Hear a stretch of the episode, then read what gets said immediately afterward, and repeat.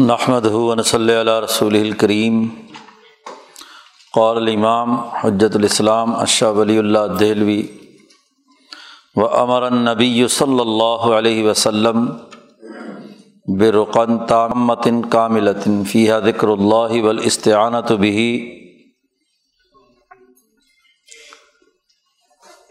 یہ کتاب الجنائز چل رہا ہے، آخری باب ہے اس مبحث کا۔ اس میں شروع میں بات سامنے آئی تھی کہ ایک مریض اور مریض کے بعد پھر جس کی موت حاضر ہو جائے اور وہ اس کے بعد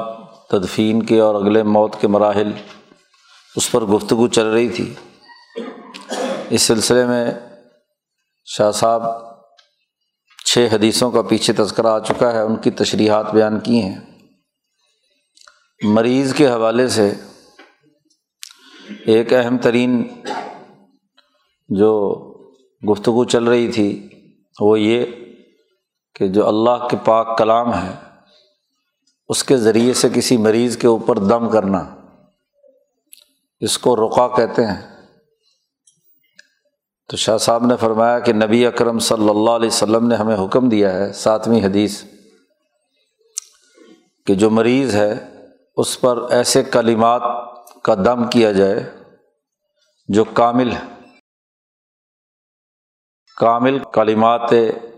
بارگاہ الہی، ان کے ذریعے سے اس پر جھاڑ پھونک کی جائے۔ فیہا ذکر اللہ، اس میں اللہ کا ذکر بھی ہو اور اللہ سے مدد بھی مانگی جائے۔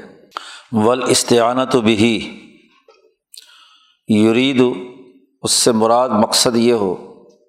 کہ وہ لوگ جو مریض ہیں یا ایسی موت کی حالت میں ہیں ان پر اللہ کی رحمت کا ایک پردہ ان پر چھا جائے تاکہ ان کی مصیبتیں دور ہوں، اور اس ذکر اللہ کے ذریعے سے اس کی جھاڑ پھونک کا مقصد یہ بھی ہے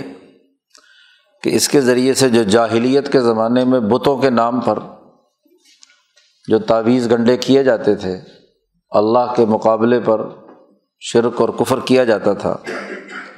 اس کی قباحت سامنے آ جائے اور اس کی جگہ پر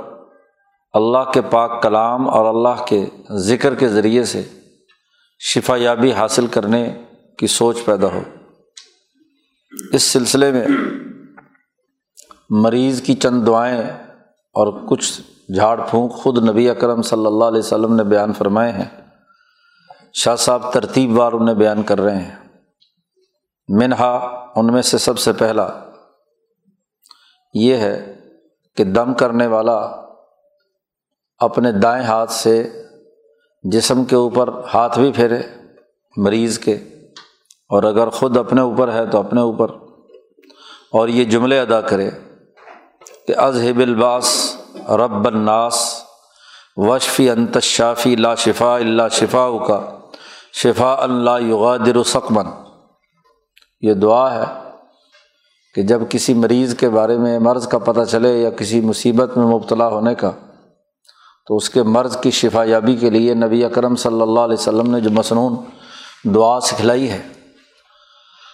اور اسی کا دم کرنے کا حکم دیا ہے، اور یہ بھی فرمایا کہ دائیں ہاتھ سے اس کے جسم پر ہاتھ بھی پھیرے اور یہ دعا پڑھے کہ اے اللہ اس مصیبت کو دور فرما دے، انسانوں کے رب، جی رب الناس، انسانیت کا جو رب ہے، اس سے دعا مانگی جا رہی ہے کہ اس باس کو، اس مصیبت کو دور فرما اور اس مریض کو شفا دے، کہ اس لیے کہ انت الشافی، کہ تو ہی شفا دینے والا ہے اور تیری شفا کے علاوہ کسی کی کوئی شفا نہیں ہے۔ خود قرآن نے کہا ہے ابراہیم علیہ السلام کی دعا کے تناظر میں کہ وَإِذَا مَرِضْتُ فَهُوَ يَشْفِينِ، کہ جب میں مریض ہوتا ہوں تو اے اللہ تو ہی مجھے شفا دینے والا ہے، ایسی شفا کہ جس کے بعد بیماری کا کچھ بھی حصہ باقی نہ بچے، ایسی شفا، ہاں جی، اے اللہ میاں عطا فرما۔ تو ایک ہی تو یہ دعا سکھائی ہے کہ یہ مرض اگر کسی جسم کے کسی عضو پر ہے تو اس عضو پر ہاتھ پھیرتے ہوئے یہ دم کرے، یا ویسے بھی دعا پڑھ لے، خود پڑھ لے یا کوئی اور ہاں جی پڑھ کر اس کے لیے یہ دعا دے، تو یہ بھی مریض کے لیے اللہ کی رحمت کے پردے میں آنے اور اس کے مرض کے دور کرنے کا سبب اور ذریعہ ہے۔ اسی طرح مریض کا خود یہ پڑھنا کہ بسم اللہ ارقی کا من کل شعین یوزی کا، کوئی دوسرا آدمی بھی پڑھ کر اس پر، یہ بھی ایک روایت ہے، دوسری روایت لائے ہیں مسلم شریف کی، پہلے والی روایت جو ہے یہ بخاری اور مسلم دونوں میں ہے، اور دوسری روایت جو ہے یہ مسلم میں ہے کہ اللہ کے نام کے ساتھ میں جدے دم کرتا ہوں ہر ایسی چیز سے جو تجھے تکلیف پہنچانے والی ہے، من شر کل نفس، ہر انسان کے شر سے، او عین حاسد، یا حسد کرنے والی آنکھ سے، اللہ یشفی کا، اللہ تعالیٰ تجھے شفا دے، اور دوبارہ پھر پڑھے بسم اللہ ارقی کا کہ میں اللہ کے نام کے ساتھ ہی تجھے دم کرتا ہوں۔ اور تیسری یہ بھی نبی اکرم صلی اللہ علیہ وسلم نے دعا سکھلائی ہے کہ اعیذک بکلمات اللہ التامہ من کل شیطان وہامہ من کل عین لامہ، یہ روایت صرف بخاری میں ہے، پہلے والی صرف مسلم میں تھی، اور سب سے پہلے بخاری اور مسلم دونوں کی روایت ہے۔ اے اللہ ہم تیری میں تیری پناہ میں آتا ہوں، تیرے تمام کامل کلمات کی پناہ میں آتا ہوں، ہر شیطان سے اور ہر وہ جو زہریلا جانور، کسی نے ڈنگ مارا یا کوئی بچھو یا کوئی سانپ یا کوئی چیز، اور ومن کل عین لامہ، ایسی آنکھ جو نظر لگانے والی ہے اس کے شر سے بھی میں اے اللہ تیری پناہ میں آتا ہوں۔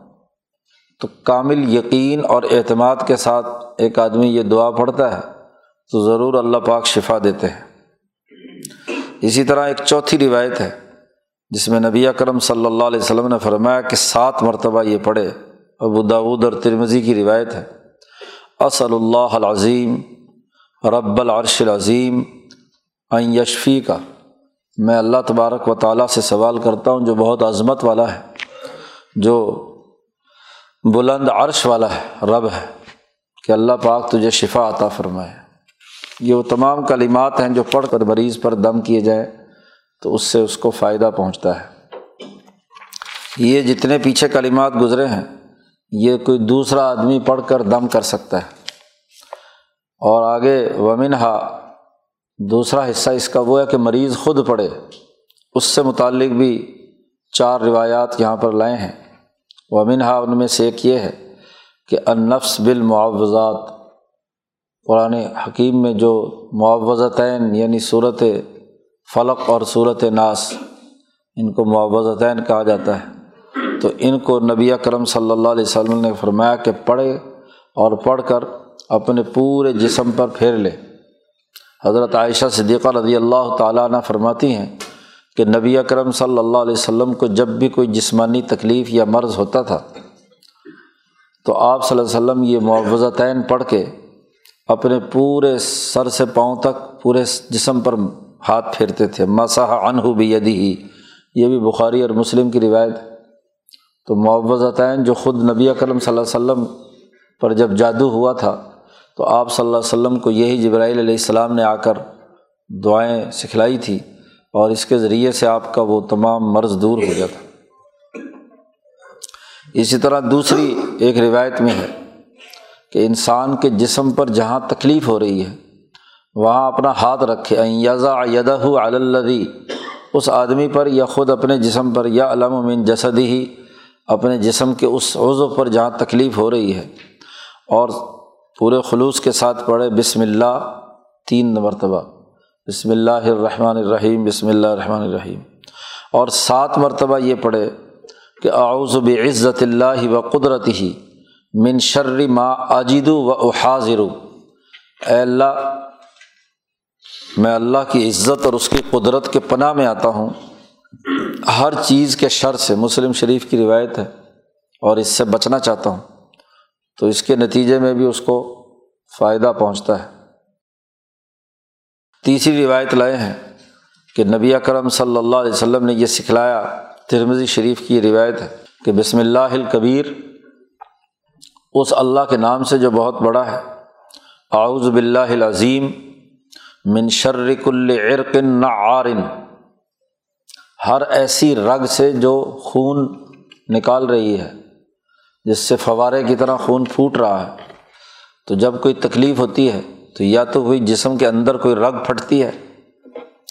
اور ومن شر حر النار، یا اذیت والی جو تکلیف ہے کسی گرمی اور حرارت کی وجہ سے ہے تو جہنم کی آگ کی گرمی سے میں پناہ مانگتا ہوں۔ تو یہ دعا پڑھے تو اس سے بھی فرق پڑتا ہے۔ اور چوتھی بات یہ کہ یہ ایک لمبی دعا ہے جو نبی اکرم صلی اللہ علیہ وسلم نے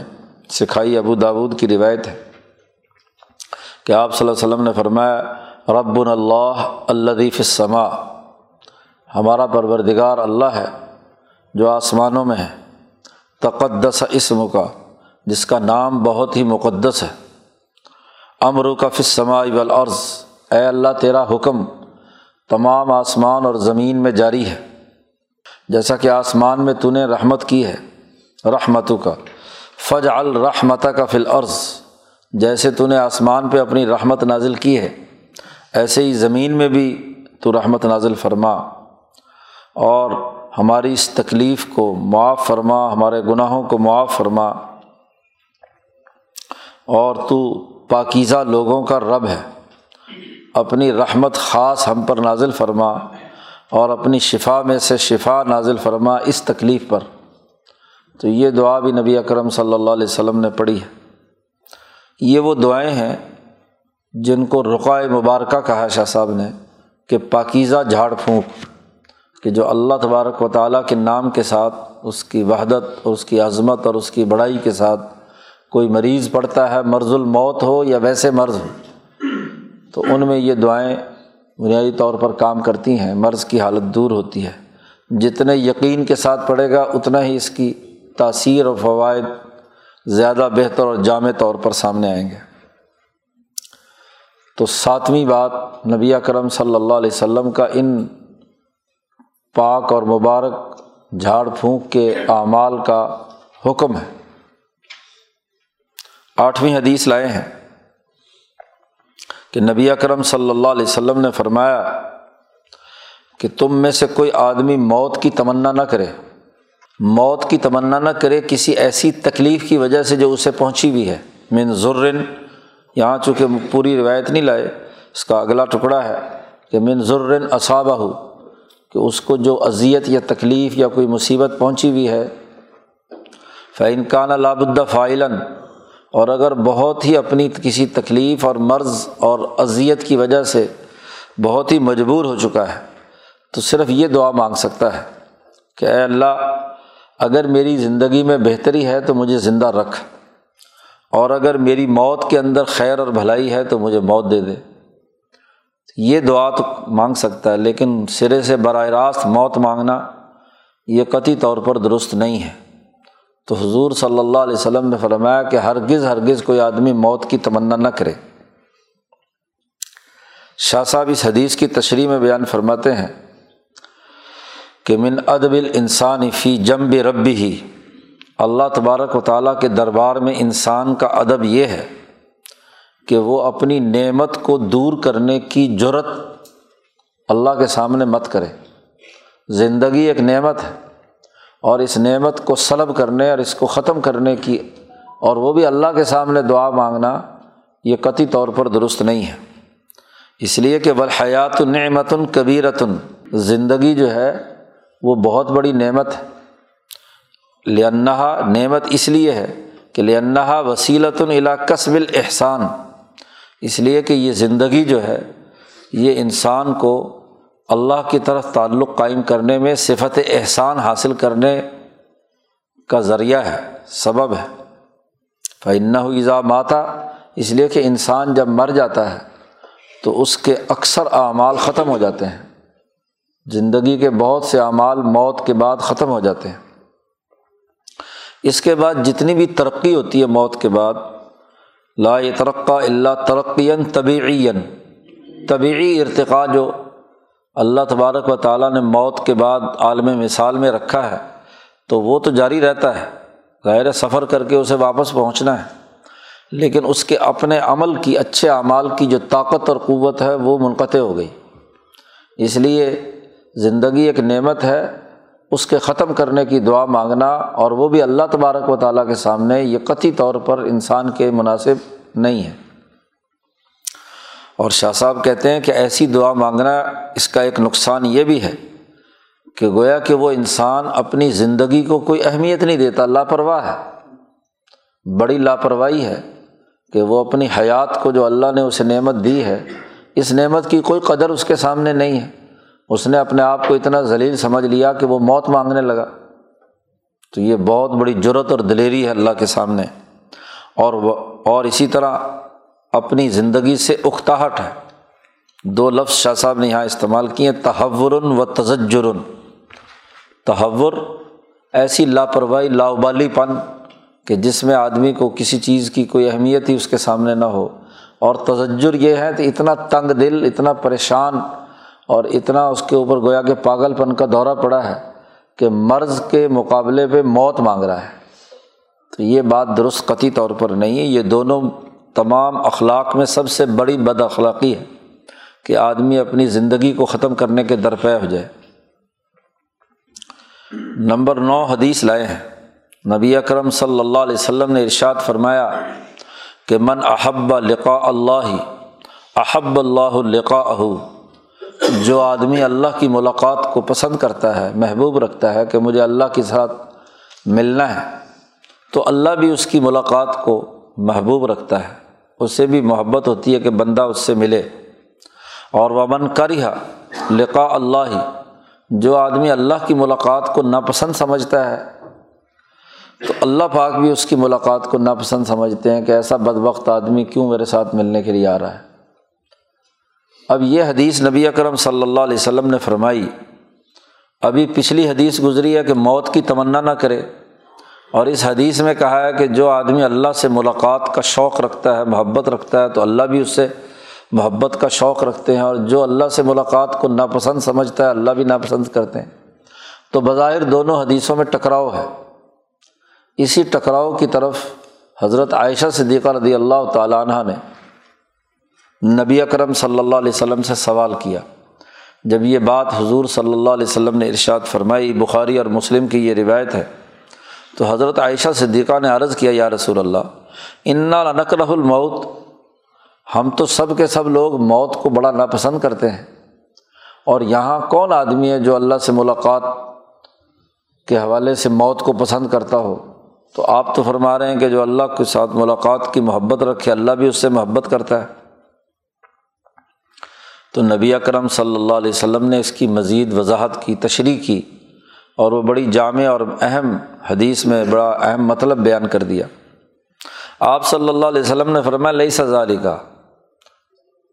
بات ویسے نہیں جیسے تم نے سمجھی ہے۔ حضرت عائشہ سے فرمایا بات یہ ہے کہ مومن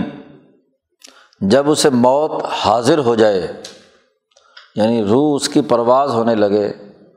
ایک مسلمان بندے کی اذا حضرہ الموت، پہلی حدیث کا تعلق ہے کہ آدمی مریض صرف ہے، موت کا ابھی تک دور دور تک کوئی وہ نہیں، پریشان ہے، اور وہاں موت مانگتا ہے، تو اس کی تمنا سے تو منع فرمایا ہے۔ لیکن وہ آدمی جس پر موت کے آثار شروع ہو چکے ہیں، پاؤں کی انگلیوں سے موت نکلنا شروع ہوتی ہے، تو جس پر یہ موت کی کیفیت طاری ہو گئی، حاضر ہو گئی، حضور صلی اللہ علیہ وسلم نے فرمایا تو جیسے ہی جان نکلنا شروع ہوتی ہے، تو جو مومن بندہ ہوتا ہے اس کو اللہ تبارک و تعالیٰ کی رضا اور اس کے اعزاز و اکرام کی خوشخبری سنا دی جاتی ہے۔ فرشتے روح قبض کرنا شروع کرنے سے پہلے ہی، جیسے ہی روح نکالنا شروع کرتے ہیں تو اسی وقت اسے خوشخبری سنا دیتی ہے مومن بندے کو کہ اے اللہ، اے بندے تجھے سے اللہ راضی ہے، اور تیرے لیے آگے جو معاملہ ہے وہ بہت عزت والا ہوگا۔ تو فلیس شیء احب الیہ مما امامہ فاحب لقاء اللہ، تو اب ایسا مومن بندہ جس کو خوشخبری مل چکی ہو کہ اب تو سو فیصد کامیاب ہے، جنت میں جائے گا، تو اس وقت اس کے قلب کے اندر اللہ سے ملاقات کی محبت مزید شدید ہو جاتی ہے۔ تو جیسے ہی اس کے دل میں وہ محبت پیدا ہوتی ہے تو اللہ بھی اس بندے سے کیا ہے، محبت کرتے ہیں۔ وَأَحَبَّ اللَّهُ لِقَاءَهُ، اور حضور صلی اللہ علیہ وسلم نے فرمایا کہ وَإِنَّ الْكَافِرَ، جہاں تک کافر کا معاملہ ہے کہ جیسے ہی اس کی روح پرواز ہونے لگتی ہے فرشتے روح قبض کرتے ہیں، بلکہ قرآن حکیم نے تو کہا ہے کہ جب فرشتے روح قبض کرنے آتے ہیں تو باسطو ایدیہم، اور ان سے کہتے ہیں اپنے نفسوں کو، اپنی روحوں کو ہمارے حوالے کر دو۔ وہ بڑے غسیلے اور گرزوں کے ساتھ عذاب والے فرشتے ہوتے ہیں، تو جب بھی ان کی روح نکلنا شروع ہوتی ہے تو انہیں عذاب کی اور اذیت اور تکلیف کی خوشخبری یا بدخبری سنائی جاتی ہے۔ تو اس وقت اس آدمی کو، کافر کو، آگے جانا، موت حاصل کرنا وہ سب سے زیادہ ناپسندیدہ ہوتا ہے، وہ اللہ کی ملاقات کو ناپسندیدہ سمجھ رہا ہوتا ہے، اور اللہ بھی اس کی ملاقات کو ناپسندیدہ سمجھتے ہیں کہ یہ کیسے بدبخت ترین میرا انکار کر کے اب آ رہا ہے ادھر۔ تو یہ جو بات حضور صلی اللہ علیہ وسلم نے فرمائی لقائے خدا بندی کی، یہ آخری وقت ہے کہ آخری وقت میں ایک مومن بندے کی کیفیت یہ ہوتی ہے اور جو کافر ہے اس کی یہ کیفیت ہوتی ہے۔ یہ خود وضاحت تو خود نبی اکرم صلی اللہ علیہ وسلم نے فرما دی۔ شاہ صاحب اس حدیث کی مزید تشریح کرتے ہیں۔ اقول، شاہ صاحب کہتے ہیں میں یہ کہتا ہوں کہ معنی لقاء اللہ، اللہ سے ملاقات کا مطلب اور معنی یہ ہے کہ جب یہ موت آنا شروع ہوتی ہے ایک مومن بندے کو، تو جو ایمان اسے پہلے اللہ پر غیب تھا، ایمان بالغیب تھا، وہ اس وقت ایمان اس کے سامنے عیاناً و شہادتاً، بالکل آنکھوں کا دیکھا ہوا اور بالکل حاضر ایمان اس کے سامنے آ جاتا ہے، کیونکہ اس وقت اس کا اس دنیا سے سلسلہ منقطع ہو رہا ہوتا ہے۔ تو یہاں اللہ کی ملاقات کا مطلب یہ ہے کہ جو دنیا میں اسے موت سے پہلے اللہ پر ایمان بالغیب تھا، وہ اب ایمان عیاناً و بالشہادہ ہو گیا، ایمان بالکل حاضر ہو گیا اس کے سامنے۔ اور شاہ صاحب فرماتے ہیں اس کی وجہ یہ ہے کہ جب انسان اس دنیا سے وہاں منتقل ہو رہا ہوتا ہے تو دراصل اس کی بہیمیت کے جتنے بھی غلیظ پردے ہیں، حجابات ہیں، وہ سب کے سب اس کی روح سے کھینچ دیے جاتے ہیں، کیونکہ حیوانیت سے نکل کر اس کی روح جو ہے وہ اب اگلے دائرے میں داخل ہو رہی ہے۔ تو ایسے موقع پر وہ ملکیت کا نور ہاں جی دیکھتا ہے، اس لیے مومن آدمی کی جب روح پرواز ہوتی ہے تو اس کی آنکھیں بہت کھل جاتی ہیں اور وہ اپنی روح کے پیچھے دیکھ رہا ہوتا ہے، تو ملکی روح، اس کا نور ملکیت جو ہے وہ جس بڑے نور کے ساتھ ملنے کے لیے بے چین ہوتا ہے تو اس کی نگاہیں اس کی طرف لگی رہتی ہیں۔ اس لیے نبی اکرم صلی اللہ علیہ وسلم نے فرمایا کہ جیسے ہی مردہ فوت ہو جائے تو اس کی آنکھیں بند کرو سب سے پہلے، کیونکہ وہ پھر کھلی کی کھلی رہتی ہیں۔ تو اس لیے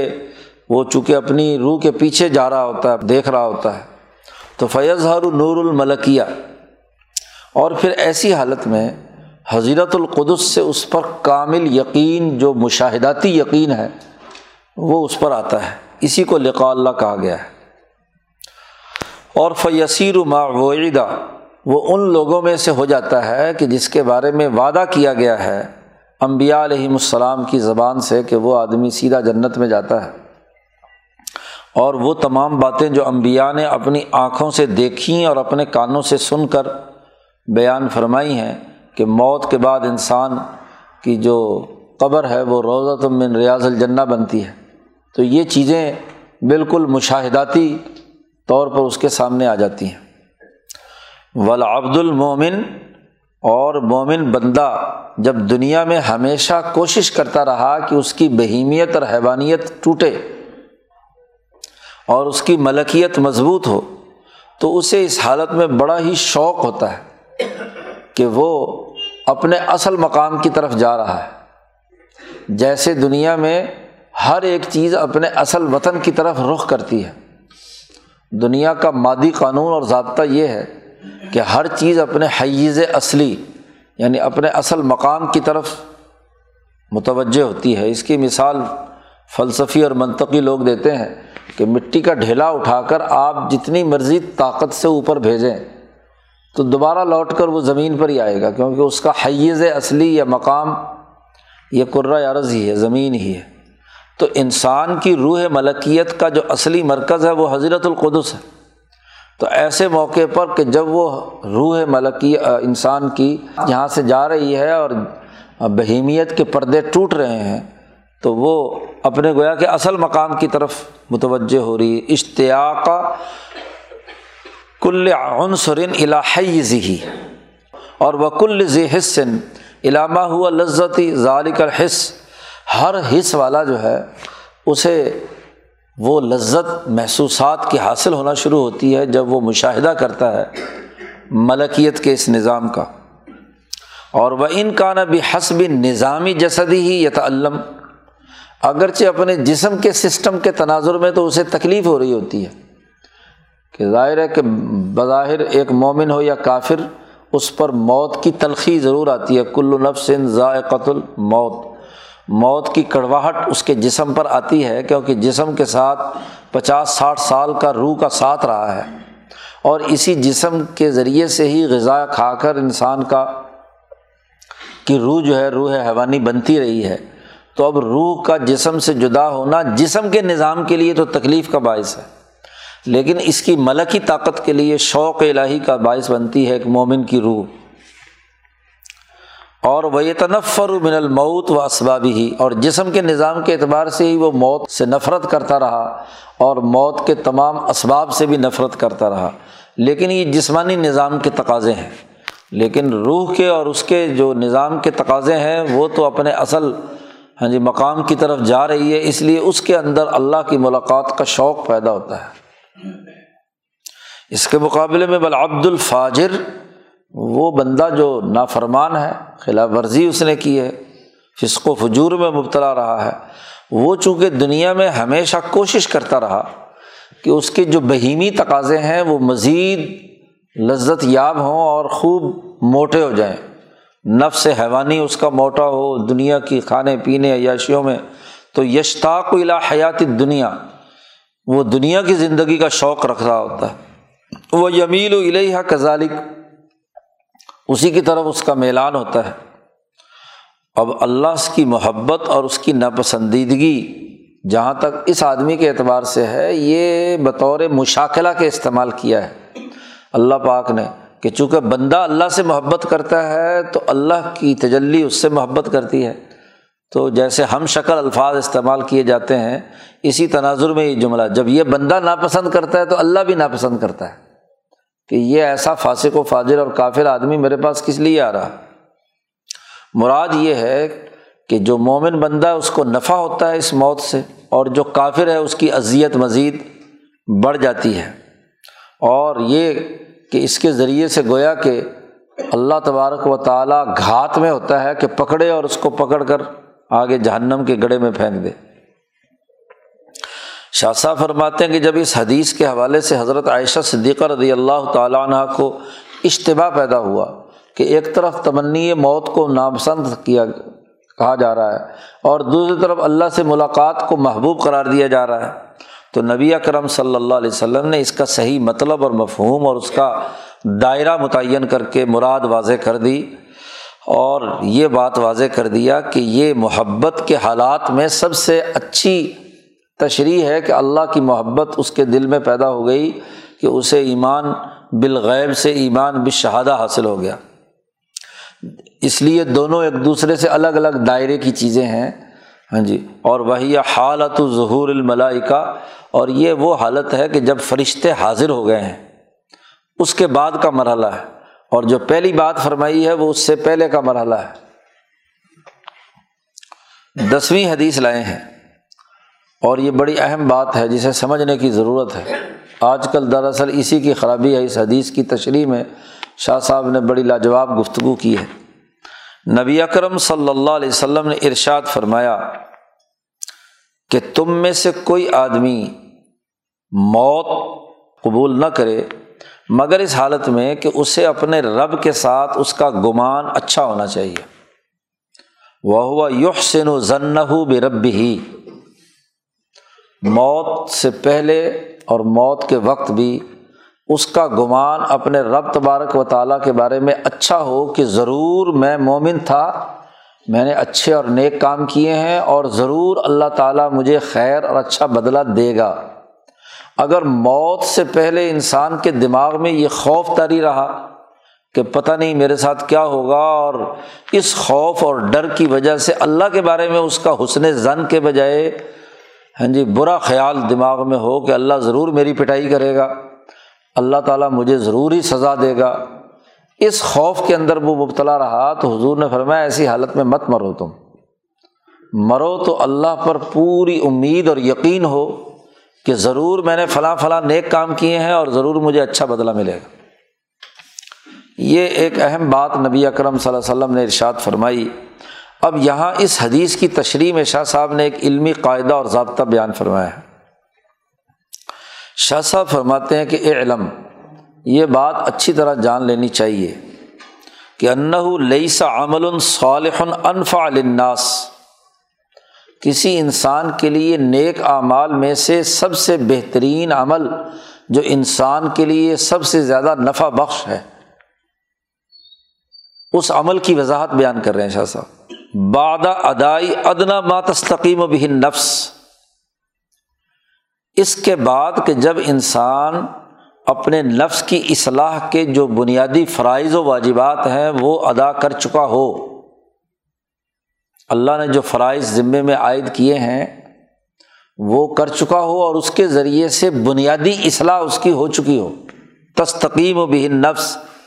نفس بالکل صحیح اور درست ہو چکا ہو،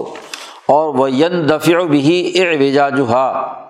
اور اس کی کجیاں دور ہو چکی ہوں. اور اس کی مزید وضاحت شاہ صاحب نے بریکٹ میں کر دی کہ اعنی ادا الفرائض، میری مراد اس سے یہ ہے کہ ایک آدمی فرائض کا پابند بن چکا ہو، نماز، روزہ، حج، زکوٰۃ جو اللہ نے فرائض بیان کیے ہیں عبادات میں سے، اور والاجتناب من الکبائر، اور جو بڑے بڑے کبیرہ گناہ ہیں اس سے وہ بچنے کی عادت بنا چکا ہو. یہی وہ بنیادی چیزیں ہیں جو اس نے اپنے نفس کا حق ادا کر لیا. تو اس بنیادی حق کے ادا کرنے کے بعد سب سے بہترین عمل صالح یہ ہے کہ انسان اللہ کے بارے میں خیر کی امید رکھے کہ ضرور اللہ تبارک و تعالیٰ میرے ساتھ خیر کا معاملہ فرمائیں گے، کیونکہ میں فرائض اور واجبات بھی ادا کرتا ہوں اور اللہ نے جن کبیرہ گناہوں سے مجھے روکا ہے میں اس سے بھی بچتا ہوں. اور کبیرہ گناہ وہی ہیں کہ جن کے بارے میں قرآن حکیم نے یا نبی اکرم صلی اللہ علیہ وسلم نے بیعت لیتے ہوئے صحابہ سے جو ان سے کبیرہ گناہوں سے بچنے کا، شرک ہے، غیبت ہے، زنا ہے، کسی پر بہتان تراشی ہے، یہ وہ بنیادی کبیرہ گناہ ہیں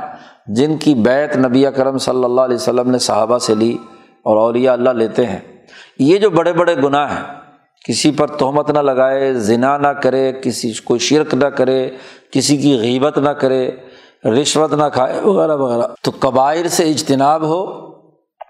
اور فرائض ادا کرتا ہو. اس کے بعد سب سے بہترین انسان کے لیے نفع بخش عمل صالح یہ ہے کہ وہ اللہ کے بارے میں اس حوالے سے پر امید ہو کہ مجھ میرے ساتھ جو معاملہ ہے وہ خیر اور بھلائی کا ہوگا. شاہ صاحب کہتے ہیں کہ یہ امید رکھنا، فَإِنَّ التَّمَلِّيَ مِنَ الرَّجَاءِ، امید کی یہ ہاں جی انسان کے اندر نفع حاصل ہونے کی جو تمنا اس کے اندر موجود ہے، اس کی حیثیت ایسے ہی ہے جیسے ایک انسان کے دل سے ہمہ وقت ایک دعا نکل رہی ہے. بے منزلت الدعاء الحسیس والہمت القویہ، اور ہمت قویہ کے ساتھ آدمی کوئی کام کرتا ہے، مضبوط ہمت کے ساتھ کہ مجھے یہ ٹارگٹ حاصل کرنا ہے اور یہ ضرور مجھے حاصل ہوگا، اس یقین کے ساتھ آدمی جیسے کام کرتا ہے. تو ایک مومن کو فرائض کی ادائیگی اور کبائر سے اجتناب کے بعد اس کی ہمت قویہ میں یہ بات رہنی چاہیے کہ مجھے ہر حال میں جنت میں جانا ہے، اور اللہ تبارک و تعالیٰ سے مجھے پوری اور پختہ امید ہے کہ میں جنت میں ضرور جاؤں گا۔ تو یہ جو امید رکھنا ہے، اس سے بڑھ کر نفع بخش عمل صالح اور کوئی نہیں ہے۔ کیوں کہ یہ امید رکھنا رب کریم کے ساتھ، اپنے رب تبارک و تعالیٰ کے ساتھ، یہ رحمت کے نزول کی استعداد پیدا کرتا ہے، یہ ذریعہ اور سبب ہے۔ یہ امید پوری ہمت اور طاقت کے ساتھ یہ امید رکھنے سے بڑھ کر کوئی اور عمل صالح نہیں ہے۔ شاہ صاحب نے فرمایا کہ وَإِنَّمَا الْخَوْفُ سَيْفٌ يُقَاتَلُ بِهِ أَعْدَاءُ اللَّهِ،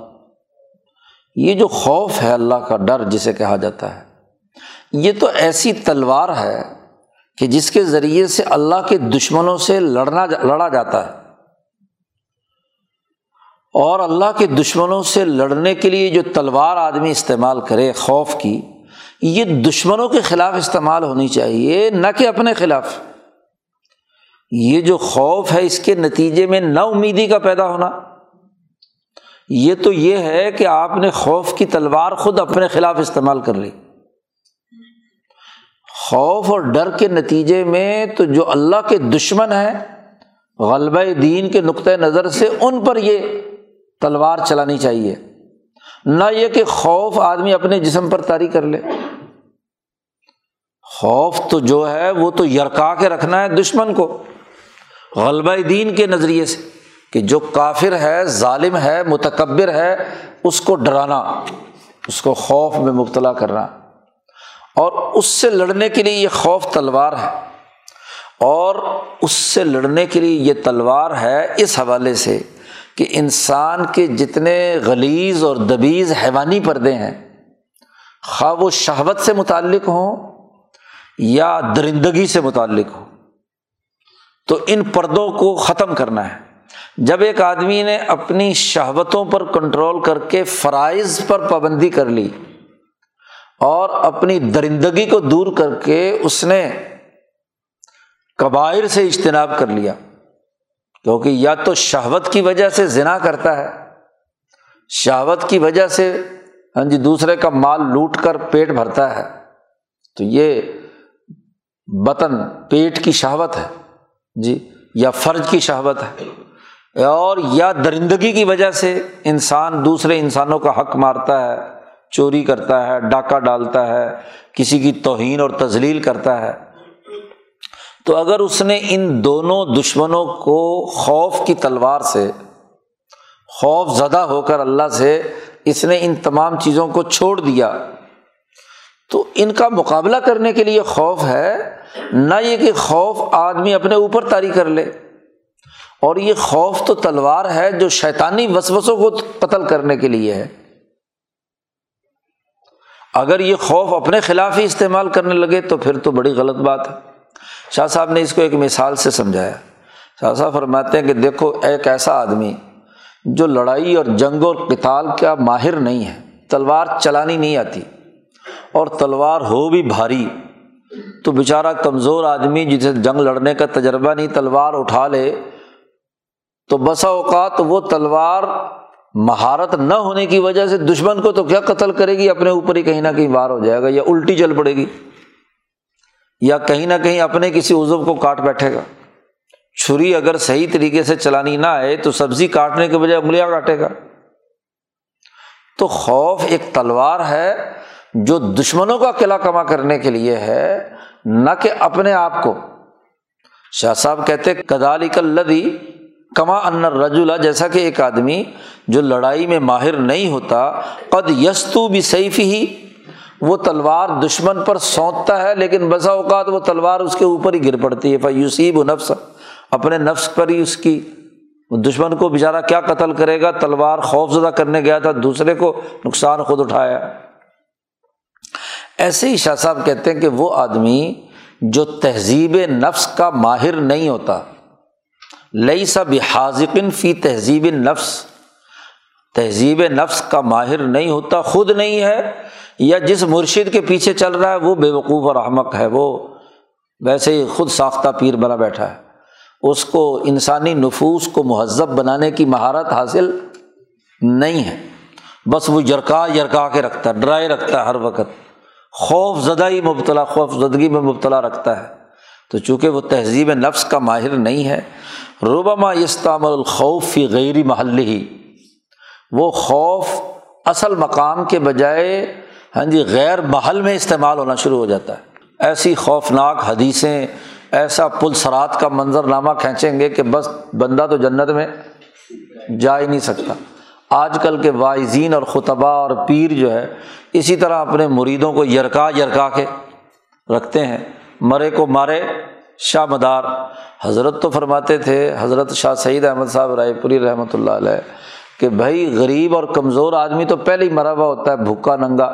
اور یہ خود انہیں حدیثیں سنا سنا کر جو سرمایہ داروں کے خلاف آئی ہیں وہ ان غریبوں کو سنا سنا کر ان کو طرح نکالتے رہتے ہیں۔ جی اس کو تو اپنا حق بتانا چاہیے کہ تیرا حق تھا روٹی کھانا، تیرا حق تھا عزت حاصل کرنا، جو پہلے مرا ہوا ہے بیچارہ کمزور ہے تو اس کو تو حوصلہ دے کے کیا ہے بلند کرنا، امید دلانا، یہ تہذیب نفس ہے۔ اور وہ جو پیٹ بھرا ہوا بدمست ہاتھی ہے سرمایہ دار، اس کو یرکانے کی ضرورت ہے، تو جو سرمایہ داروں کو یرکانا ہے وہ بیچارے غریبوں کو یرکاتے رہتے ہیں۔ تو وہیں وہ واس جمعے کے دن سنا سنا کر اس کا خوف زدہ کر کے تو ان کے اوپر ایسا خوف مسلط کر دیتے ہیں کہ جو خود ہی تھوڑی بہت ان کے اندر بچی ہوئی ہوتی ہے وہ بھی مار دیتے ہیں۔ اصل بات تو ان کو تو امید دلانا ہے، اگر امید نہ دلائی جائے اور ان کو خوف زدہ ہی کیا جائے تو یہ خوف کا غلط استعمال ہے۔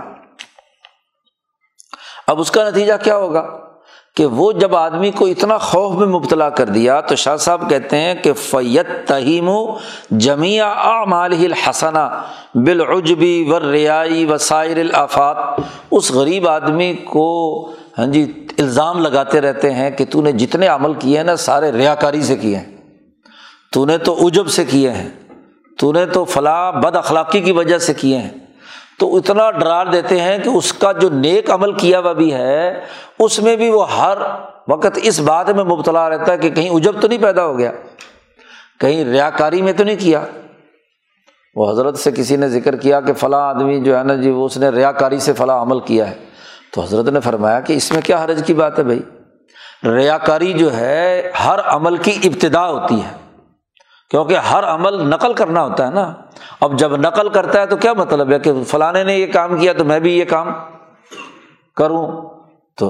ہر عمل کی ابتدا ریاکاری سے ہوتی ہے، اس کے بغیر تقلید نہیں ہو سکتی۔ اب بچے کو آپ نے پڑھ کر تلفظ ادا کر کے بتلایا کہ اس لفظ کو ایسے پڑھنا، اس نے نقل اتاری، آپ کو جیسے دیکھا ویسے نقل اتاری، تو ریاکاری ہے نا۔ تو یہ ریاکاری کا اتنا اس کے اوپر خوف مسلط کر دینا کہ اپنے اچھے عمل کو بھی وہ ناقص سمجھتا رہتا ہے کہ میں نے تو کوئی کام کیا ہی نہیں، جی میں تو بالکل ہاں جی احقر الناس اور فلاں اور فلاں، پتہ نہیں کیا کیا کچھ اپنے آپ کو بناتے رہتے ہیں۔ تو حضرت شاہ صاحب فرماتے ہیں کہ وہ اپنے نیک اور اچھے عمل کو بھی اپنے اوپر ایک الزام کے طور پر رکھ رہا ہوتا ہے، خاص طور پر یہ آج کل صوفی جو ہوتے ہیں نا، تو وہ ان کے دماغ میں یہ مسلط رہتا ہے میں تو کچھ بھی نہیں ہوں جی، میں تو کچھ بھی نہیں ہوں جی، یہ جو لا یعنی قسم کی سوچ ان کے اندر پیدا ہو گئی ہے، تو یہ گویا کہ اپنے آپ کو وہ متہم ہی سمجھتے ہیں اپنے اچھے عمل کے باوجود بھی، حتیٰ کہ کمزوری کی وجہ سے وہ اپنے کسی عمل کو بھی اس حوالے سے شمار نہیں کرتے کہ اللہ تعالیٰ اس کا کوئی اجر بھی دے گا، لا یحتسب لشیء منها اجرا عند اللہ، وہ کہتا چونکہ میں نے کام کام ہی سارے منافقت سے کیے ہیں، ریاکاری سے کیے ہیں، عجب سے کیے ہیں جی، اس لیے اس عمل کا تو مجھے کوئی اجر ملے گا ہی نہیں۔ اور وہ یرا جمیع صغائرہ وزلاتہ واقعۃ بہ لا محالۃ، وہ اپنے چھوٹے چھوٹے گناہوں کو، چھوٹی چھوٹی لغزشیں، کس سے نہیں غلطی ہوتی، اس غلطیوں کو اتنا بڑا سمجھ لیتے ہیں کہ اس کے نتیجے میں جو اصل عمل ہے وہ سرے سے فنا ہو گیا۔ تو یہ جو خطرناک ذہنیت بن جاتی ہے تو اس کو رسول اکرم صلی اللہ علیہ وسلم نے روکا ہے کہ دیکھو اپنی ان چھوٹی چھوٹی غفلتوں اور کوتاہیوں اور لغزشوں کی وجہ سے اللہ کے بارے میں نا امیدی پیدا کرنا کہ میرے عمل کی تو انعام مجھے ملنا ہی نہیں، ایسی حالت میں کسی کو موت نہیں آنی چاہیے۔ شاہ صاحب فرماتے ہیں کہ ہوتا کیا ہے کہ یہ انسان جو اس طرح کے ڈر میں مبتلا ہو کر اچھے اعمال کا بھی اللہ سے بدلہ لینے کی بارے میں نا امیدی کا شکار ہو جاتا ہے, ایسا آدمی فائدہ ماتا, جب وہ مرتا ہے تو اس کے جو یہ چھوٹے چھوٹے اس کے دماغ میں جو گناہ اس کے خیال کے مطابق ہوتے ہیں جو اس نے اپنے گمان میں پال لیے ہیں, یہ اس کے سامنے ایک مثالی وجود کے طور پر وہ گناہ آتے ہیں اور اس کے گمان کے مطابق اس کو کاٹتے ہیں. عازتاً علیہ فی ظنہ, اور یہ سبب بن جاتا ہے قوت مثالیہ میں ان چیزوں کا جو چھوٹے چھوٹے تھے وہ ایک بہت بڑا مثالی اور خیالی ہاں جی گویا کہ وہ بت بن کر سامنے آتا ہے, اور وہ گویا کہ وہاں مرنے کے بعد بھی ایک طرح سے عذاب میں مبتلا رہتا ہے. دنیا میں وہ بھی ایک قسم کے عذاب میں ہے کہ اس کے اوپر خوف کی تلوار کسی استاد نے, کسی پیر نے, کسی تبلیغی نے, کسی مولوی نے اس کے اوپر مسلط کی ہوئی تھی, اور اس کی وجہ سے وہ ڈرتا ہی رہتا تھا. تو جو یہاں ڈرتا ہے وہ وہاں بھی ڈرتا ہی رہتا ہے, موت کے بعد جی خوف زدگی کی حالت میں رہتا ہے. تو یہ بھی ایک قسم کی عذاب کی بات ہے, اور اپنی نیکیوں کا پورا نفع اس شکوک و شبہات کی وجہ سے اسے پورا نہیں ملتا.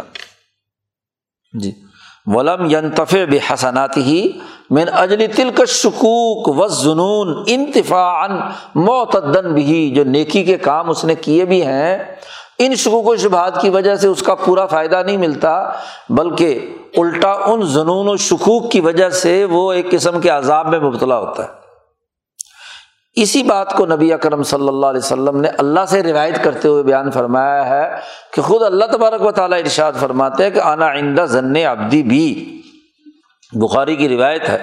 کہ میں اپنے بندے کے ساتھ معاملہ کرتا ہوں جو وہ بندہ میرے بارے میں گمان رکھتا ہے. اگر وہ میرے بارے میں گمان رکھے کہ اللہ میاں سخی ہے, معاف کرنے والا ہے, کریم ہے,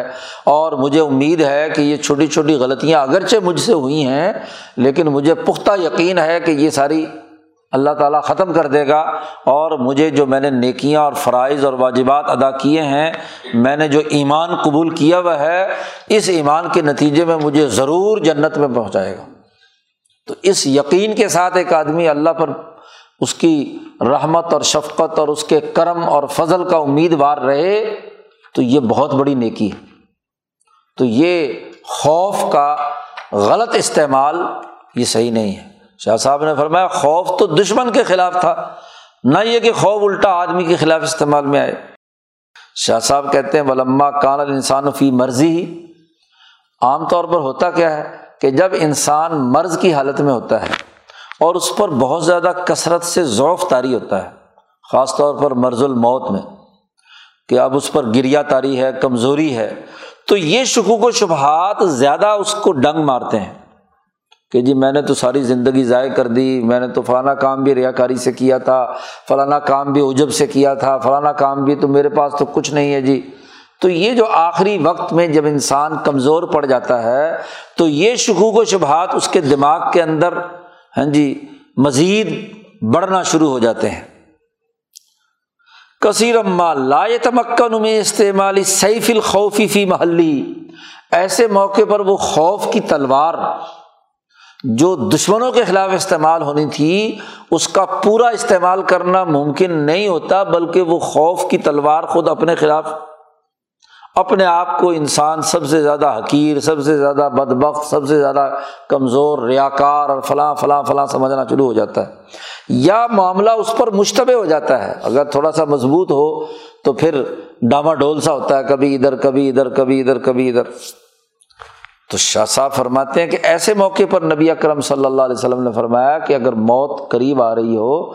تو مرنے سے پہلے اپنے رب کے ساتھ اپنا گمان صحیح کر لو کہ میں نے فرائض ادا کیے ہیں, الحمدللہ میں نے کلمہ پڑھا ہے, اللہ کی وحدانیت کا, رسول اللہ صلی اللہ علیہ وسلم کی رسالت کا, اور جو اللہ نے مجھ پر بنیادی فرائض ذمہ داریاں عائد کی تھی وہ اپنی بساط بھر ٹوٹے پھوٹے ہی سے ہی, کمزوری سے ہی میں نے کیے ہیں, اور مجھے اپنے اللہ سے ضرور پختہ امید ہے کہ میں جنت میں جاؤں گا. یہ یقین اپنے اندر پیدا کر کے یہاں سے مرے تو اس کے لیے کیا ہے, اس یقین کی برکت سے گویا کہ وہ دعائے حسیس بن گئی اس کے لیے, یہ جو اس سے امید ہے تو یہ امید ہی اس کے لیے آگے بڑھنے کا موقع بنتی ہے۔ اصل چیز تو امید ہی ہوتی ہے، کسی بھی آدمی کی امید توڑ دی جائے تو یہی اس کے لیے سب سے بڑے نقصان کی بات ہے۔ تو امید پیدا کرنا، امید کو باقی رکھنا، اس کی حیثیت دعا کی سی ہے، خاص طور پر مصیبت کے وقت اللہ پر ہاں جی یہ امید رکھنا کہ اللہ ضرور میری مدد کرے گا، ضرور مدد ہوتی ہے۔ اور اگر اس وقت آدمی ڈھل میں یقین ہو جائے کہ پتہ نہیں میرا اللہ میرے ساتھ کیا کرے گا، فلانا دشمن مجھے مار نہ دے، ہاں جی فلانے مرض میں میں یہ نہ ہو جائے، فلانا نہ ہو جائے، تو شکوک و اوہام ختم کر دینے چاہیے۔ یہ شیطانی وسوسے ہوتے ہیں جو انسان کو خوف زدہ کر کے صحیح راستے سے، تہذیب نفس کے راستے سے کسی اور راستے پر لے جاتے ہیں۔ جب اللہ پر یقین کر لیا تو اب اعتماد اور حوصلہ رکھو، اور یہ سمجھو کہ یہ ضرور نتیجہ جو میں نے مانگا ہے نکلنا ہے، اور نکلنا چاہیے۔ جیسا کہ وہ روایت اس اندھے کے بارے میں عمر فاروق نے کہا کہ تین دن ہو گیا میں تجھے مانگتے ہوئے دیکھ رہا ہوں آنکھیں، تو تجھے آنکھیں ملی نہیں، اور اگر کل نہ ملی تو تجھے میں قتل کر دوں گا۔ اس نے کہا اللہ میاں پہلے تو آنکھیں نہیں تھی، اب تو جان کا خطرہ بھی لائق ہو گیا، آنکھیں نہ ملی، تو اے اللہ میاں سے اللہ میاں سے پوری طاقت اور نخرے سے مانگا کہ ضرور مجھے آنکھیں چاہیے، تو اگلے دن مل گئی۔ تو اگر آدمی اللہ پر امید اور یقین کے ساتھ کام کرے تو نتیجہ نکلتا ہے، اور اگر اس مانگنے میں ہی شکوک و شبہات ہوں تو اس مانگنے کا کیا نتیجہ نکلے گا۔ تو ظاہر ہے کہ اللہ میاں تو اس ان شکوک و شبہات کی وجہ سے ہی اس کے ساتھ معاملہ کریں گے کہ اسے میری رحمت پر جب امید ہی نہیں ہے تو کس بات کا مجھ سے مانگ رہا ہے، تو کیا میں اسے بدلہ دوں۔ تو شاہ صاحب کہتے ہیں کہ اب ایسے موقع پر سنت اس کے حق میں یہ ہے کہ انسان کو امید اپنے خوف سے زیادہ ہونی چاہیے۔ الایمان بین الخوف والرجاء، ہاں جی ایمان خوف اور امید کے درمیان ہے، نہ اتنا بے خوف ہو جائے کہ سرے سے کیا ہے ہاں جی فرائض و واجبات چھوڑ دے، اور نہ اتنا کیا ہے نہ امید ہو جائے کہ سرے سے کیا ہے شکوک و شبہات کا شکار ہو جائے۔ تو امید زیادہ ہونی چاہیے، خوف کم ہونا چاہیے، کوئی بیس پچیس پرسنٹ خوف ہو اور ستر پچہتر پرسنٹ کیا ہے پورا یقین ہو، امید ہو، تو اس سے کیا کامیابی ملتی ہے۔ یہ اس حدیث کی تشریح میں شاہ صاحب نے بڑی اہم اور بنیادی بات جو آج کل کے زمانے کے حوالے سے تو خاص طور پر اس کی ضرورت ہوتی ہے، اس کو پیش نظر رکھنا چاہیے۔ یہاں ہاں جی خود مذہبی لوگ بھی اور ان کے سیکھنے سکھانے والے بھی خوف کو دو دھاری تلوار بنا کر، خاص طور پر وہ جو کمزور طبیعتوں کے لوگ ہوتے ہیں تو ان کو ڈرائے رکھتے ہیں، یہ بات ٹھیک نہیں ہے۔ گیارہویں حدیث لائے ہیں، نبی اکرم صلی اللہ علیہ وسلم نے فرمایا کہ اکثرو ذکر حازم اللذات، لذتوں کو جو توڑنے والی ہے اس کا کثرت سے ذکر کیا کرو، یعنی الموت، موت جو ہے وہ لذتوں اور خواہشوں کو توڑنے والی ہے، اور ظاہر ہے کہ جس کے پاس پہلے ہی لذتیں نہیں ہیں تو موت اس بیچارے کو کیا لذتیں توڑے گی۔ غریب آدمی کے پاس تو پہلے ہی لذتیں نہیں ہیں، یہ ان لذات کے بارے میں ہو رہی جو سرمایہ دار ہے، تعیشات میں مبتلا ہے، پیٹ بھرا ہوا ہے، ہاں جی ہر وقت لذتوں کے اندر منہمک رہتا ہے، یہ اس کی بات ہو رہی ہے نا کہ وہ جو ہے اس موت کو یاد رکھے۔ اقول، شاہ صاحب فرماتے ہیں کہ نفس کے حجاب کو توڑنے میں اس سے زیادہ نفع بخش کوئی چیز نہیں ہے، اور طبیعت کا جو خواہشات اور لذات کے اندر مبتلا ہونا ہے اس اس کو اس سے روکنے کے لیے موت سے بڑھ کر کوئی بہترین چیز نہیں ہے، اس لیے کہ موت کا جب آدمی تصور کرتا ہے اپنی آنکھوں کے سامنے تو اس کا مطلب یہ ہوتا ہے کہ اس دنیا سے اسے جدا ہونا ہے، اور دنیا کی جو لذتیں ہیں ان کو توڑنا تبھی ممکن ہوگا جب آدمی کے سامنے یہ ہو کہ مجھے اب دنیا سے رخصتی کا وقت آ چکا ہے۔ اور یہ موت ایک ایسی حیت ہے جس سے اللہ سے ملاقات ہونی ہے، تو اس تمثل کا یعنی موت کا اپنی آنکھوں کے سامنے رہنا اس کی بڑی عجیب تاثیر ہے، اور اس کی تفصیلات پیچھے جہاں حجابات کی بحث ہوئی تھی،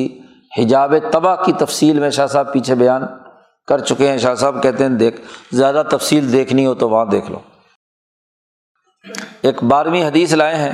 نبی اکرم صلی اللہ علیہ وسلم نے ارشاد فرمایا کہ جس آدمی کا آخری کلمہ لا الہ الا اللہ ہے وہ جنت میں داخل ہو گیا۔ موت سے پہلے جس نے کلمہ طیبہ پڑھ لیا لا الہ الا اللہ تو دخل الجنہ۔ یہ حدیث ابو داود کی روایت ہے۔ اقول شاہ صاحب اس کی تشریح میں فرماتے ہیں کہ اس لیے کہ آخری وقت میں اپنے نفس کا مواخذہ کرنا ایسے ماحول میں جب اس کی روح پرواز ہو رہی ہے، اور وہ بھی اللہ کے ذکر کو یاد رکھنا، یہ اس بات کی دلیل ہے کہ اس کا ایمان صحیح سالم ہے۔ وہ دنیا سے جا رہا تو اس کا خاتمہ گویا کہ ایمان پر ہو رہا ہے، اور دل کے اندر اس ایمان کی بشاشت داخل ہو رہی ہے۔ وَأَيْضًا، اور یہ آخری وقت کا یہ ذکر جو ہے یہ اس بات کی علامت بھی ہے کہ اس کے نتیجے میں اس کا نفس اللہ کے ذکر سے رنگین ہوا ہوا ہے اور صفت احسان اسے حاصل ہے۔ ایسا آدمی جب اس صفت احسان کے ساتھ مرتا ہے تو وجبت لہ الجنہ، اس کے لیے جنت واجب ہے۔ تیرہویں حدیث لائے ہیں کہ نبی اکرم صلی اللہ علیہ وسلم نے فرمایا کہ لقنوا موتاکم لا الہ الا اللہ، اپنے مردوں کو تلقین کیا کرو موت کے وقت کلمہ طیبہ لا الہ الا اللہ، اور اس کا طریقہ بھی بتلایا ہے کہ اس کے قریب بیٹھ کر بلند آواز سے کلمہ پڑھو، نہ یہ کہ اسے حکم دو کہ پڑھ، کیونکہ بسا اوقات موت کی اذیت اور تکلیف اتنی شدید ہوتی ہے کہ وہ رد عمل میں انکار بھی کر سکتا ہے، تو بجائے اس کو حکم دینے کے خود پڑھو، اور آپ کو دیکھ کر وہ بھی کیا ہے کلمہ طیبہ پڑھے گا۔ اسی طرح نبی اکرم صلی اللہ علیہ وسلم نے فرمایا کہ اپنے مردوں پر سورۃ یاسین پڑھو۔ یہ روایت ابو داود اور احمد وغیرہ کی ہے، جی ابن ماجہ میں روایت ہے کہ سورۃ یاسین پڑھو۔ یہ دو روایات ہیں، ایک میں لا الہ الا اللہ پڑھنے کی تلقین کا ذکر کیا، اور ایک میں سورۃ یاسین بلند آواز سے پڑھنے کا حکم دیا ہے۔ شاہ صاحب فرماتے ہیں کہ ہذا غایت الاحسان بالمحتضر، جس کی موت حاضر ہو چکی ہے اس پر یہ بہت زیادہ احسان، انتہا درجے کا احسان ہے کہ اس کی آخرت کے فائدے کے اعتبار سے اس کو کوئی بات بتلائی جائے۔ اور یہ جو کہا ہے لا الہ الا اللہ کہ یہ پڑھو اس کے سامنے، تو یہ چونکہ افضل الذکر ہے اور اس میں توحید بھی ہے اور شرک کی نفی بھی ہے، اور اسلام کے تمام ذکر اذکار میں سب سے زیادہ عظمت شان والا ذکر ہے، اس لیے آخری وقت میں اس کے ساتھ بڑا احسان ہے کہ اس کے سامنے بلند آواز سے لا الہ الا اللہ پڑھا جائے۔ اور اسی طرح سورۃ یاسین پڑھا جائے۔ سورۃ یاسین اس لیے کہ یہ قرآن کا دل ہے، لأنہ قلب القرآن، اور اس سورۃ یاسین پڑھنے کی جو تفصیلات ہیں وہ آگے آ رہی ہیں، شاہ صاحب اس کی تفصیلات آگے جہاں ابواب الاحسان آئیں گے، ہاں جی ان میں کہ سورۃ یاسین پڑھنے کے کیا فائدے ہیں، فوائد ہیں، اس کی تفصیلات آگے آ رہی ہیں۔ اس لیے کہ یہ سورۃ یاسین ایک ایسی مناسب مقدار ہے جس سے انسان کو نصیحت حاصل ہوتی ہے۔ چودہویں حدیث لائے ہیں کہ نبی اکرم صلی اللہ علیہ وسلم نے ارشاد فرمایا کہ جب بھی کسی مسلم کو، مسلمان کو کوئی مصیبت پہنچے تو فیقول ما امرہ اللہ تعالیٰ بہ، آپ صلی اللہ علیہ وسلم نے فرمایا کہ اس مصیبت کے موقع پر آدمی کو وہ بات کہنی چاہیے جس کا اللہ نے اسے حکم دیا ہے، اور وہ قرآن حکیم میں آیا ہے کہ الذین اذا اصابتہم مصیبۃ قالوا انا للہ و انا الیہ راجعون، تو مصیبت کے وقت میں اللہ نے خود فرمایا کہ مصیبت کے وقت میں یہ پڑھو کہ انا للہ و انا الیہ راجعون، یہ دعا پڑھو، اور یہ کہ اللہم آجرنی فی مصیبتی واخلف لی خیرا منہا، یہ جو مجھے مصیبت پہنچی ہے اس کا مجھے اچھا بدلہ عطا فرما، اور مجھے ہاں جی اس کے بدلے میں اور اچھی چیز، خیر کی چیز مجھے عطا فرما، تو اللہ تعالیٰ اس کو ضرور اس سے بہتر چیز عطا فرماتا ہے۔ تو یہ دعا مصیبت کے وقت پڑھنی چاہیے، یہ حضور صلی اللہ علیہ وسلم کی حدیث لائے ہیں، اور اس کی تشریح فرماتے ہوئے فرماتے ہیں شاہ صاحب کہ وذالک، یہ اس لیے ہے تاکہ جو اللہ کے پاس اس مصیبت کی وجہ سے اجر ہے اس اجر کو یاد کرنا اس دعا کے ذریعے سے، اور چونکہ اللہ تبارک و تعالیٰ قادر ہے کہ یہ چیز جو اس سے ختم ہوئی ہے یا فوت ہوئی ہے تو اس سے اچھا بدلہ اسے دنیا میں عطا فرمائے، اور اس سے کم از کم اس کے دل کا غم ہلکا ہوتا ہے۔ تو یہ جملہ غم کو ہلکا کرنے کے لیے ضرور استعمال کرنا چاہیے۔ پندرہویں حدیث لائے ہیں کہ نبی اکرم صلی اللہ علیہ وسلم نے ارشاد فرمایا کہ جب تم میت کے سامنے حاضر ہو، حضرتم المیت فقولوا خیرا، تو خیر کی بات وہاں پر کہو، الٹی سیدھی بات وہاں نہیں کہنی چاہیے، اس لیے کہ جو تم کہو گے اس مردے کے بارے میں تو فرشتے اس پر آمین کہتے ہیں۔ تو میت کے بارے میں وہاں بیٹھ کر جو گفتگو کی جائے وہ اچھے الفاظ میں کرنی چاہیے، نہ یہ کہ کوئی برائی اس کی بیان کریں۔ یا اسی طریقے سے نبی اکرم صلی اللہ علیہ وسلم نے دعا مانگی تھی حضرت ابو سلمہ کا جب انتقال ہوا کہ اللہ میاں ان کے لیے اچھا معاملہ کر اور ان کے درجات کو بلند فرما، اللہم اغفر لابی سلمہ وارفع درجتہ، اور ان کے درجات کو بلند فرما اور ان کے درجے کو مہدیین میں شامل فرما، اور ان کے بعد جو پیچھے رہنے والے ہیں ان کو اچھا بدلہ عطا فرما۔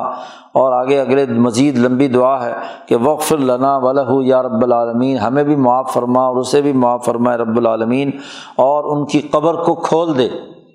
یہ بھی دعا فرمائی تھی ابو سلمہ کے لیے۔ اور ونور لہ فیہ، قبر کو منور فرما دے۔ تو یہ آپ صلی اللہ علیہ وسلم نے ابو سلمہ کے انتقال پر ہاں جی تعزیت کرتے ہوئے ان کے وہاں لوگوں میں اور ان کے مرنے کے بعد یہ دعا مانگی کہ ان کی قبر کو نور سے منور فرما دے، ان کو اچھا ٹھکانہ عطا فرما۔ تو یہ دعائیں پڑھنی چاہیے۔ شاہ صاحب فرماتے ہیں کہ میں یہ کہتا ہوں کہ جاہلیت کے زمانے میں لوگوں کی عادت تھی کہ ایسے موقع پر جب کوئی آدمی فوت ہو جاتا تھا تو ان یدعوا علی انفسہم، وہ اپنے خلاف ہی بد دعائیں کرتے تھے کہ جی ہائے مر گئے، یوں ہو گیا، وہ ہو گیا، مصیبت آ گئی۔ تو مرنے والے پر اس طرح کے جملے کہنا یہ بڑی غلط اور خطرناک بات ہے۔ شاہ صاحب کہتے ہیں کہ بسا اوقات وہ گھڑی دعا کی قبولیت کی ہوتی ہے، اور اس وقت آپ نے مرنے والے کے لیے یا اپنے بارے میں یا ان کے جو پیچھے رہنے والے ہیں ان کے بارے میں کوئی غلط بات کہی تو ممکن ہے کہ وہ قبول ہو جائے۔ تو اس لیے نبی اکرم صلی اللہ علیہ وسلم نے جاہلیت کے اس طریقے کو بدل دیا اور فرمایا کہ کوئی اچھی بات زبان سے نکالو، انفع لہو ولہم، گھر والوں کے لیے بھی اس کے لیے نفع بخش بات بیان فرماؤ۔ اور ویسے بھی یہ صدمے کا موقع ہے، الصدمۃ الاولیٰ ہے، یعنی پہلا جھٹکا لگا ہے مصیبت کا۔ اور نبی اکرم صلی اللہ علیہ وسلم نے فرمایا کہ الصبر عند الصدمۃ الاولیٰ، پہلی دفعہ چوٹ لگے تو اس وقت صبر کرنا یہ ہی نفع بخش ہوتا ہے، ورنہ تو بعد میں تو رو رو کر پیٹ پیٹ کر ہر آدمی کو صبر آ ہی جاتا ہے ہاں جی، اور تو اس کے علاوہ چارہ کار نہیں ہوتا۔ تو وہ صبر کوئی صبر نہیں ہوتا، صبر وہ ہوتا ہے جو پہلے۔ تو دعائے مسنون اس وقت کہنی چاہیے تاکہ وسیلہ بنے اللہ سے ملاقات اور اللہ کی طرف متوجہ ہونے کا۔ سولہویں حدیث لائے ہیں نبی اکرم صلی اللہ علیہ وسلم کی صاحبزادی محترمہ حضرت زینب جب فوت ہوئیں تو ان کے غسل کے حوالے سے کچھ بنیادی ہدایات ہاں جی حضور صلی اللہ علیہ وسلم نے، حضرت ام عطیہ رضی اللہ تعالیٰ عنہا کی حدیث ہے کہ حضور صلی اللہ علیہ وسلم نے آواز دے کر مجھے بلایا اور مجھ سے کہا کہ بیٹی کو غسل دینے کے حوالے سے ایسے ایسے غسل دینا۔ تو وہ الفاظ یہاں پر نقل فرمائے ہیں کہ نبی اکرم صلی اللہ علیہ وسلم نے اپنی بیٹی کے غسل کے سلسلے میں فرمایا کہ دیکھو اسے وتر غسل دینا، یعنی تین دفعہ، سلاسن، تین دفعہ دینا یا پانچ دفعہ دینا یا سات دفعہ دینا۔ میت کو غسل دینے کے لیے کم از کم تین، پانچ، سات، یہ تین باتیں نبی اکرم صلی اللہ علیہ وسلم نے فرمائیں۔ اور اس کو غسل دینا پانی سے، ایسے پانی سے جس کے اندر بیری کے پتے جس سے گرم کیا گیا ہو، بماء و سدر، اور جب غسل دے کر فارغ ہو جاؤ تو پھر وجعلنا فی الآخرۃ کافورا، تو اس کے جسم پر کافور مل دینا، جی کافور اس کے جسم پر لگا دینا غسل کے بعد۔ تو یہ میت کو جو کافور لگایا جاتا ہے اس کی وجہ یہی ہے کہ نبی اکرم صلی اللہ علیہ وسلم نے یہ ارشاد فرمایا تھا۔ اور پھر یہ بھی فرمایا کہ غسل دیتے وقت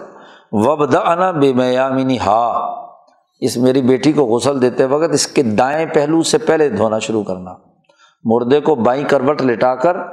دائیں طرف سے دایاں بازو، دایاں پہلو، دایاں سر، دایاں دائیں ٹانگ، پہلے اس پر پانی بہایا جائے، غسل کیا جائے۔ اور پھر یہ بھی خاص طور پر فرمایا کہ وہ مواضع الوضوء منہا، اس کے جو وضو کے مقامات ہیں یعنی کونیوں تک ہاتھ اور چہرہ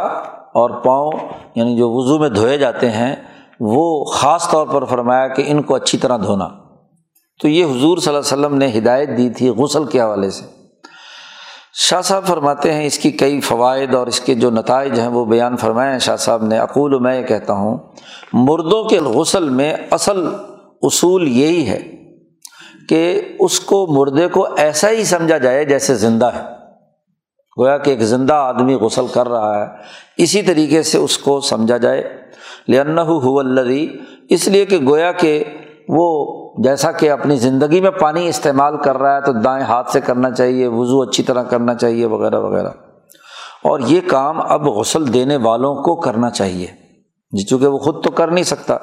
تو فلا شیء فی تکریم المیت مثلہ، تو زندوں کا سا معاملہ کرنا مردے کے ساتھ، تو یہ مردے کی تعظیم اور تکریم ہے، اور یہ آخری وقت میں ضرور ہونی چاہیے۔ نمبر دو، نبی اکرم صلی اللہ علیہ وسلم نے خاص طور پر فرمایا کہ پانی بیری کے پتوں میں ابالا ہوا ہو، پتے اس میں بیری کے شامل ہوں۔ اور ایسے ہی وزیارت الغسلات، نبی اکرم صلی اللہ علیہ وسلم نے ایک دفعہ سے زیادہ، یعنی تین دفعہ، پانچ دفعہ یا سات دفعہ غسل کی زیادتی کا حکم دیا ہے، اس لیے کہ لأن المرضى، اس لیے کہ وہ مریض، مرنے والا مردہ جب مرض کی حالت میں رہا ہے تو مرض کے زمانے میں اس نے غسل نہیں کیا ہوگا یقیناً کچھ دنوں، تو اس کے جسم پر میل کچیل بہت ہوگا، اس کے جسم میں سے بدبو آ رہی ہوگی، تو اس لیے ایک تو یہ جو بیری کے پتے ہوتے ہیں یہ زیادہ صفائی ستھرائی میں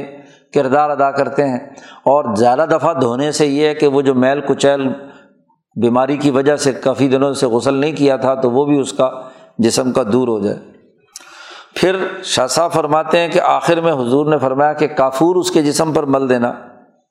اس لیے کہ شاہ صاحب فرماتے ہیں کہ کافور کی خاصیت یہ ہے کہ جہاں بھی یہ استعمال کیا جائے تو اس کے نتیجے میں جسم میں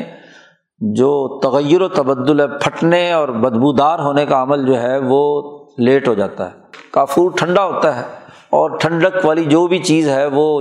اس کو جما دیتی ہے، تو اس کے نتیجے میں گرمی سے زیادہ پھٹتا پھولتا ہے جسم، تو یہ کافور اس لیے ملنے کا حکم دیا۔ اسی لیے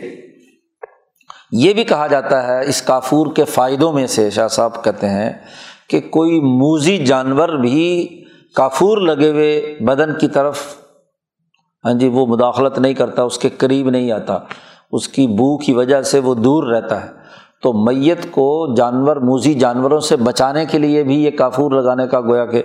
حکم دیا نبی اکرم صلی اللہ علیہ وسلم نے۔ پھر آپ صلی اللہ علیہ وسلم نے یہ حکم دیا کہ دائیں طرف سے اس کو غسل دینا، تو بودیا بالمیامن، یہ اس لیے ہے کہ مردے کا غسل زندے کے غسل کی طرح ہے، تو یہ اس کے اعضاء کا اکرام اور اعزاز بھی ہے کہ پہلا دائیں ہاتھ دھویا جائے پھر بایاں ہاتھ۔ اسی طرح ایک اور بات بھی شاہ صاحب نے اخذ کر لی ہے کہ سنت جاری ہے شہید کے بارے میں کہ شہید کو غسل نہیں دیا جائے گا، اور اس کو اسی کپڑوں اور اسی خون میں اس کو دفن کیا جائے گا، کیوں؟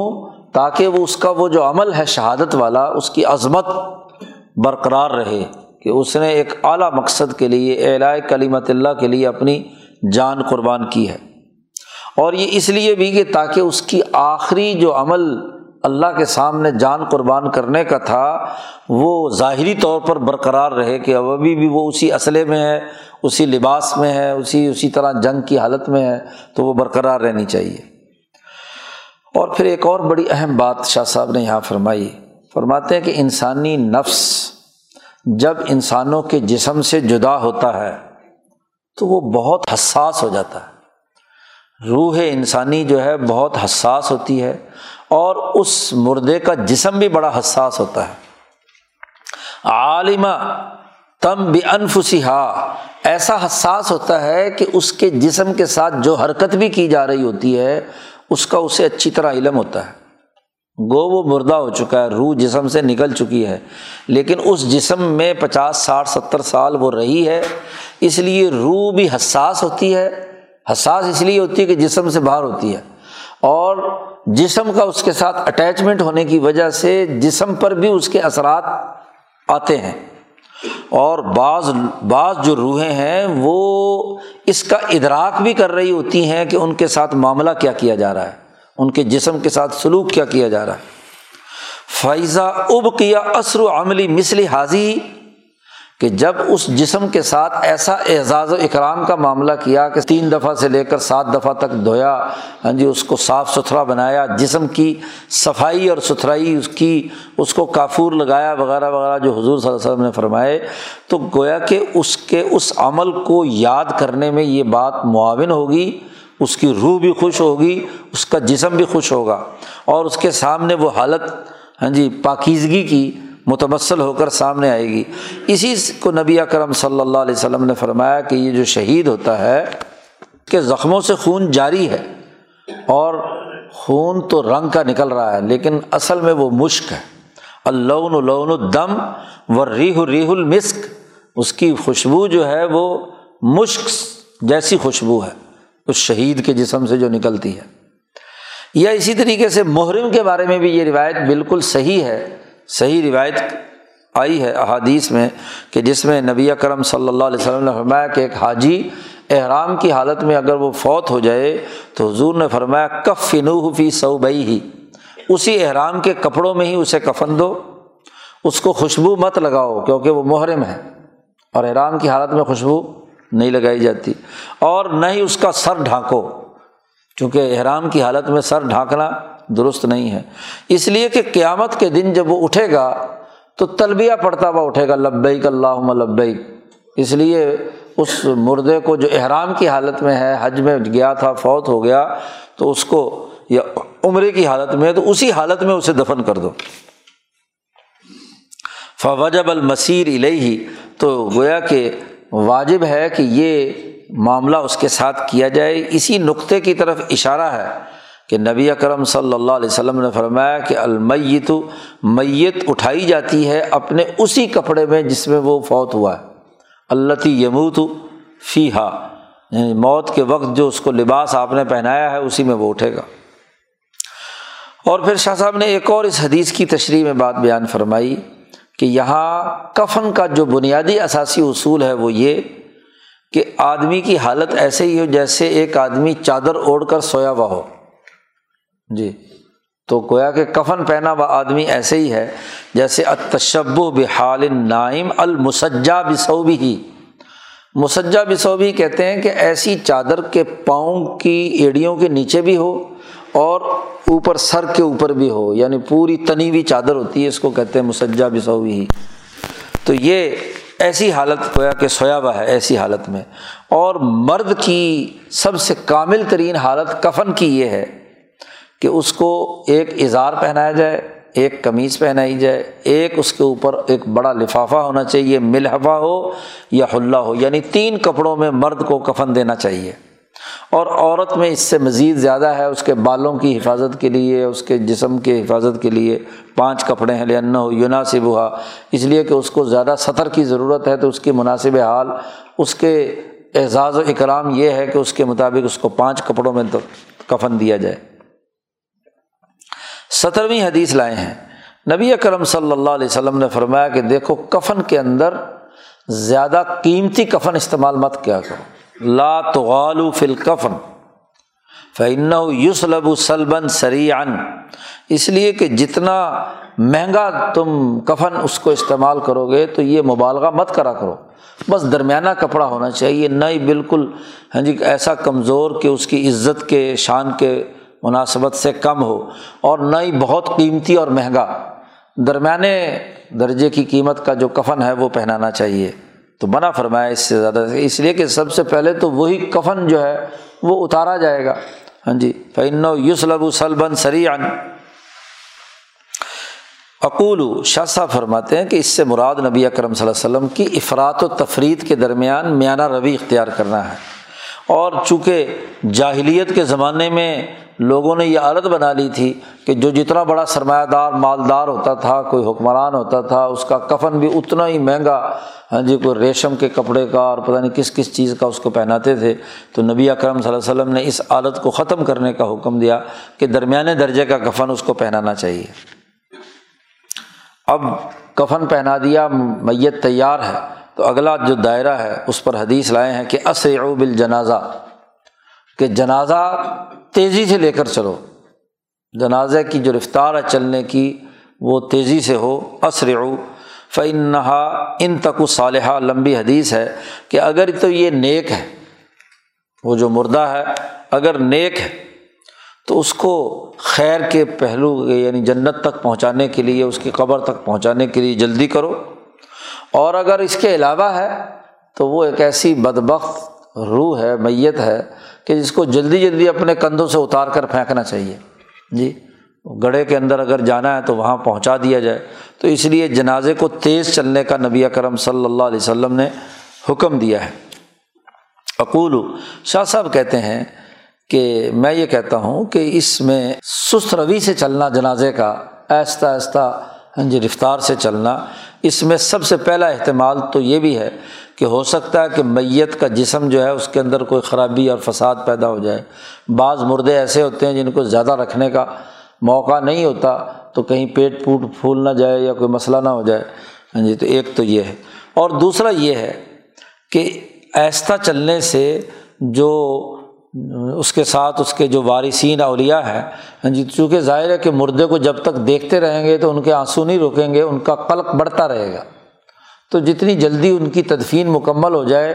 اتنا ان کی جو مصیبت کی حالت ہے اس میں کمی آتی ہے۔ فَإِنَّهُ مَتَا رَأَوْا الْمَيِّتَ، اس لیے کہ جب بھی وہ میت کو دیکھتے ہیں تو ان کا غم بڑھ جاتا ہے، تو جلدی سے جیسے جی اس میت کو نظروں سے اوجھل کر کے قبر میں پہنچا دینا چاہیے۔ اور وَإِذَا غَابَ عَنْهُمْ، اور جب وہ میت ان سے غائب ہو جاتی ہے تو توجہ بٹ جاتی ہے دوسری طرف۔ اسی کی طرف انہی دو سببوں میں سے ایک، دونوں کی طرف ایک کلمہ واحدہ میں نبی اکرم صلی اللہ علیہ وسلم نے اشارہ فرمایا، اور فرمایا کہ لَا يَنبَغِي لِجِيفَةِ مُسْلِمٍ أَن تُحْبَسَ بَيْنَ ظَهْرَانَيْ أَهْلِهِ، کسی مسلمان کے جسم کو مناسب نہیں ہے کہ اس کے گھر والوں کے پاس روک کر رکھا جائے،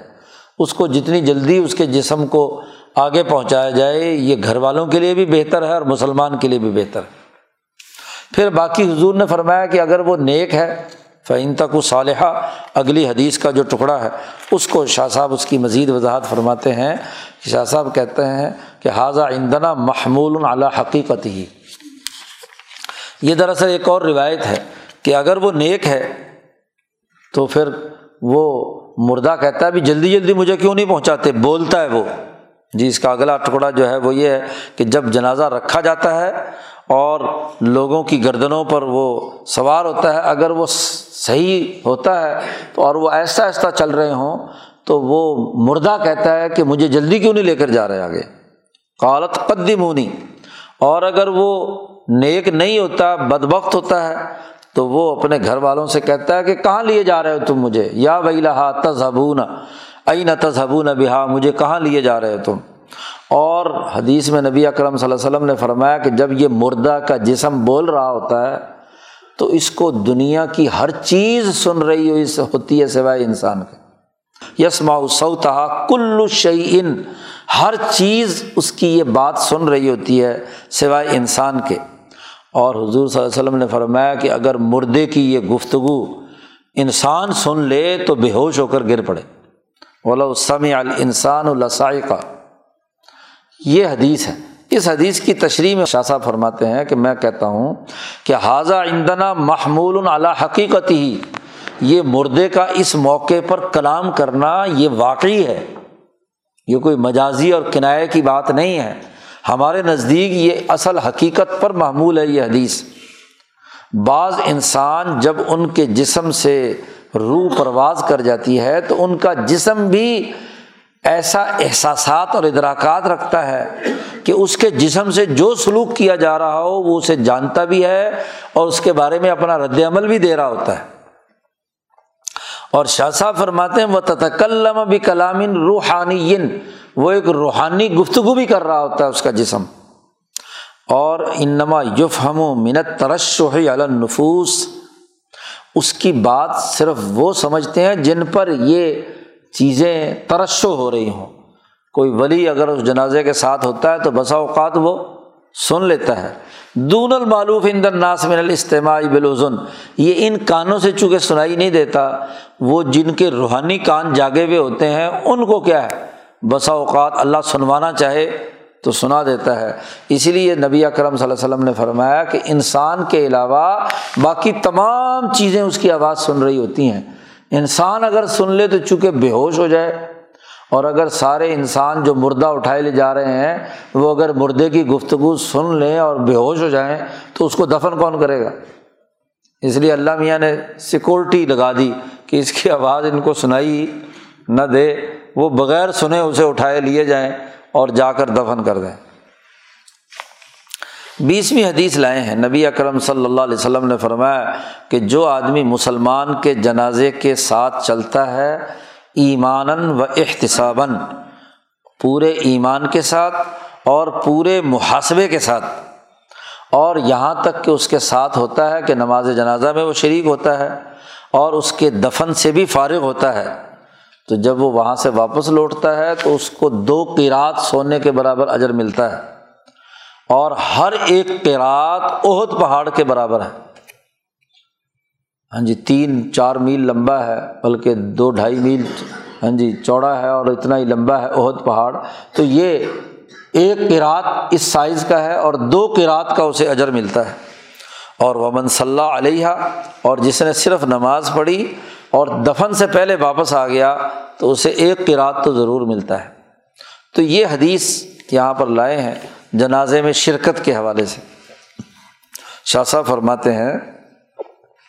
کہ میت کے اکرام کے لیے میت کے جنازے کے ساتھ چلنا، اس لیے یہ ساتھ چلنے کو مشروع قرار دیا گیا ہے، اور اس کے نتیجے میں جو میت کے جو جو اولیاء یا ان کے جو پیچھے پسماندگان ہیں ان کے دلوں کا جبیرہ ہو جاتا ہے، ان کو تسلی اور حوصلہ ہو جاتا ہے کہ ہمارے ساتھ اتنے لوگ شریک ہیں۔ اور یہ اس لیے بھی کہ گویا کہ مسلمانوں کی ایک جماعت کا اجتماع ہو جو اس مردے کے لیے دعا کرے، للدعاء لہ، اور ایسی صورت میں مردے کے جو لواحقین ہیں ان کے ساتھ مدد کرنا ہے، تعاون کرنا ہے اس مردے کے دفن کرنے میں۔ بسا اوقات اس کے ورثاء میں کوئی ایک آدھ دو چار آدمی ہوتے ہیں تو پورے تدفین کرنے میں معاونت کی ضرورت ہوتی ہے، تو جتنے زیادہ لوگ جنازے میں ہوں گے اتنا ہی مدد اور تعاون ہوگا۔ اور انسانی معاشرے میں تعاون باہمی بڑی بنیادی اخلاق میں سے ہے، ولذالک، اسی لیے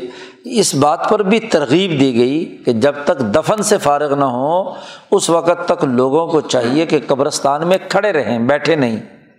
کہ کسی بھی وقت کوئی مدد کی ضرورت پیش آ سکتی تو چاکو چوبند ہو کر کھڑا ہو کہ اگر ضرورت ہو میت کی چارپائی اٹھانے کی، اس کو کرنے کی، یہ نہ ہو کہ ہاتھ باندھ کر ٹہلتا ہوا کھڑا ہوا ہو، یعنی چست و چلاک اس حوالے سے ہو کہ اگر ضرورت پیش آئی تو میں فوراً خدمت سر انجام دوں گا۔ اور ونہا عن القعود، جب تک کہ جنازہ رکھ نہ دیا جائے اس وقت تک منع فرمایا ہے نبی اکرم صلی اللہ علیہ وسلم۔ اکیسویں حدیث لائے ہیں کہ ان الموت فزع، موت گھبراہٹ ہے، اور جب تم جنازہ دیکھو تو اس کے اکرام میں کھڑے ہو جاؤ، فقومو اذا رأیتم الجنازۃ فقومو، کھڑے ہو جاؤ۔ ہاں جی، بخاری کی اور مسلم کی متفق علیہ روایت ہے۔ یہ شاہ صاحب اس کی وضاحت بیان فرماتے ہیں کہ لذتوں کو فنا کرنے والی موت کا موقع ہے جب آپ نے جنازہ دیکھا ہے، اور اس کے ذریعے سے ہاں جی نصیحت حاصل کرنا ہے کہ آج ہمارا یہ بھائی جو ہے زندگی سے ہاں جی اگلے جہان پہنچ گیا ہے، تو اس سے آدمی کو نصیحت حاصل ہو۔ اور یہ ایک مخفی معاملہ ہے، کرنے والا اور چھوڑنے والا چونکہ نہیں پتہ کہ دل میں اس نے نصیحت حاصل کی ہے، اس نے حازم اللذات یعنی موت یاد کی ہے یا نہیں کی ہے، تو کسی کا دل چیر کر تو نہیں ہم دے سکتے کہ اس کو نصیحت ہوئی یا نہیں ہوئی۔ تو اس کو نبی اکرم صلی اللہ علیہ وسلم نے منضبط کر دیا کہ جنازہ دیکھ کر کھڑے ہو جاؤ، تو کھڑا ہونا اس بات کی علامت ہے کہ گویا کہ اس نے موت سے نصیحت حاصل کی ہے۔ لیکن نبی اکرم صلی اللہ علیہ وسلم نے اس کو بہت ہی پختگی کے ساتھ نہیں بیان فرمایا کہ ہر حال میں ضرور کھڑے ہو، کوئی کام ہے، کوئی ضرورت ہے، کوئی مجبوری ہے، ہاں جی، تو آدمی تو اس لیے سنت قائمہ نہیں کس کو کہا، ایک تو یہ یعنی استحباب ہے، مستحب ہے کہ کھڑے ہو جاؤ تاکہ نصیحت کا اندازہ ہو جائے۔ اور بعض لوگوں نے کہا کہ یہ جو کھڑے ہونے کا حکم دیا ہے قوموا والی حدیث یہ منسوخ ہو چکی ہے، تو اس بنیاد پر شاہ صاحب فرماتے ہیں کہ یہ اصل میں اس لیے تھی کہ جاہلیت کے لوگ کھڑے ہو کر کوئی غلط قسم کے اعمال کرتے تھے، تو حضور کو ڈر ہوا کہ کہیں کوئی یہ نئی کوئی رسم نہ بن جائے، تو اس لیے آپ صلی اللہ علیہ وسلم نے اس کو منع کر کے اس کو منسوخ قرار دے دیا کہ کھڑا ہونے کو بھی کوئی شریعت کا حکم نہ بنا دے جی، تو اس لیے اس کو اس طریقے سے کیا ہے نہیں کرنا چاہیے کہ اس کو فرض واجب بنا لیا جائے۔ اگلی حدیث لائے ہیں اور اس کا تعلق جو ہے وہ نماز جنازہ کے ساتھ ہے، تو نبی اکرم صلی اللہ علیہ وسلم نے مشروع قرار دیا ہے کہ میت پر نماز جنازہ پڑھی جائے، اس لیے کہ مومنین کی ایک جماعت کا اجتماع جو میت کے لیے اللہ سے سفارش کر رہے ہیں، شفاعت کر رہے ہیں، اس کا بڑا اثر ہوتا ہے رحمت کے نزول کے حوالے سے۔ اور نماز کا طریقہ یہ ہے کہ امام کھڑا ہو اس طریقے سے کہ وہ میت بالکل اس کے اور قبلے کے درمیان میں ہو، یعنی میت کا بھی وسط ہو اور میت قبلے کے اور امام کے درمیان میں میت ہو، وہاں امام کھڑا ہو، اور لوگ امام کے پیچھے صفحے باندھیں، پھر چار تکبیرات پڑھی جائیں،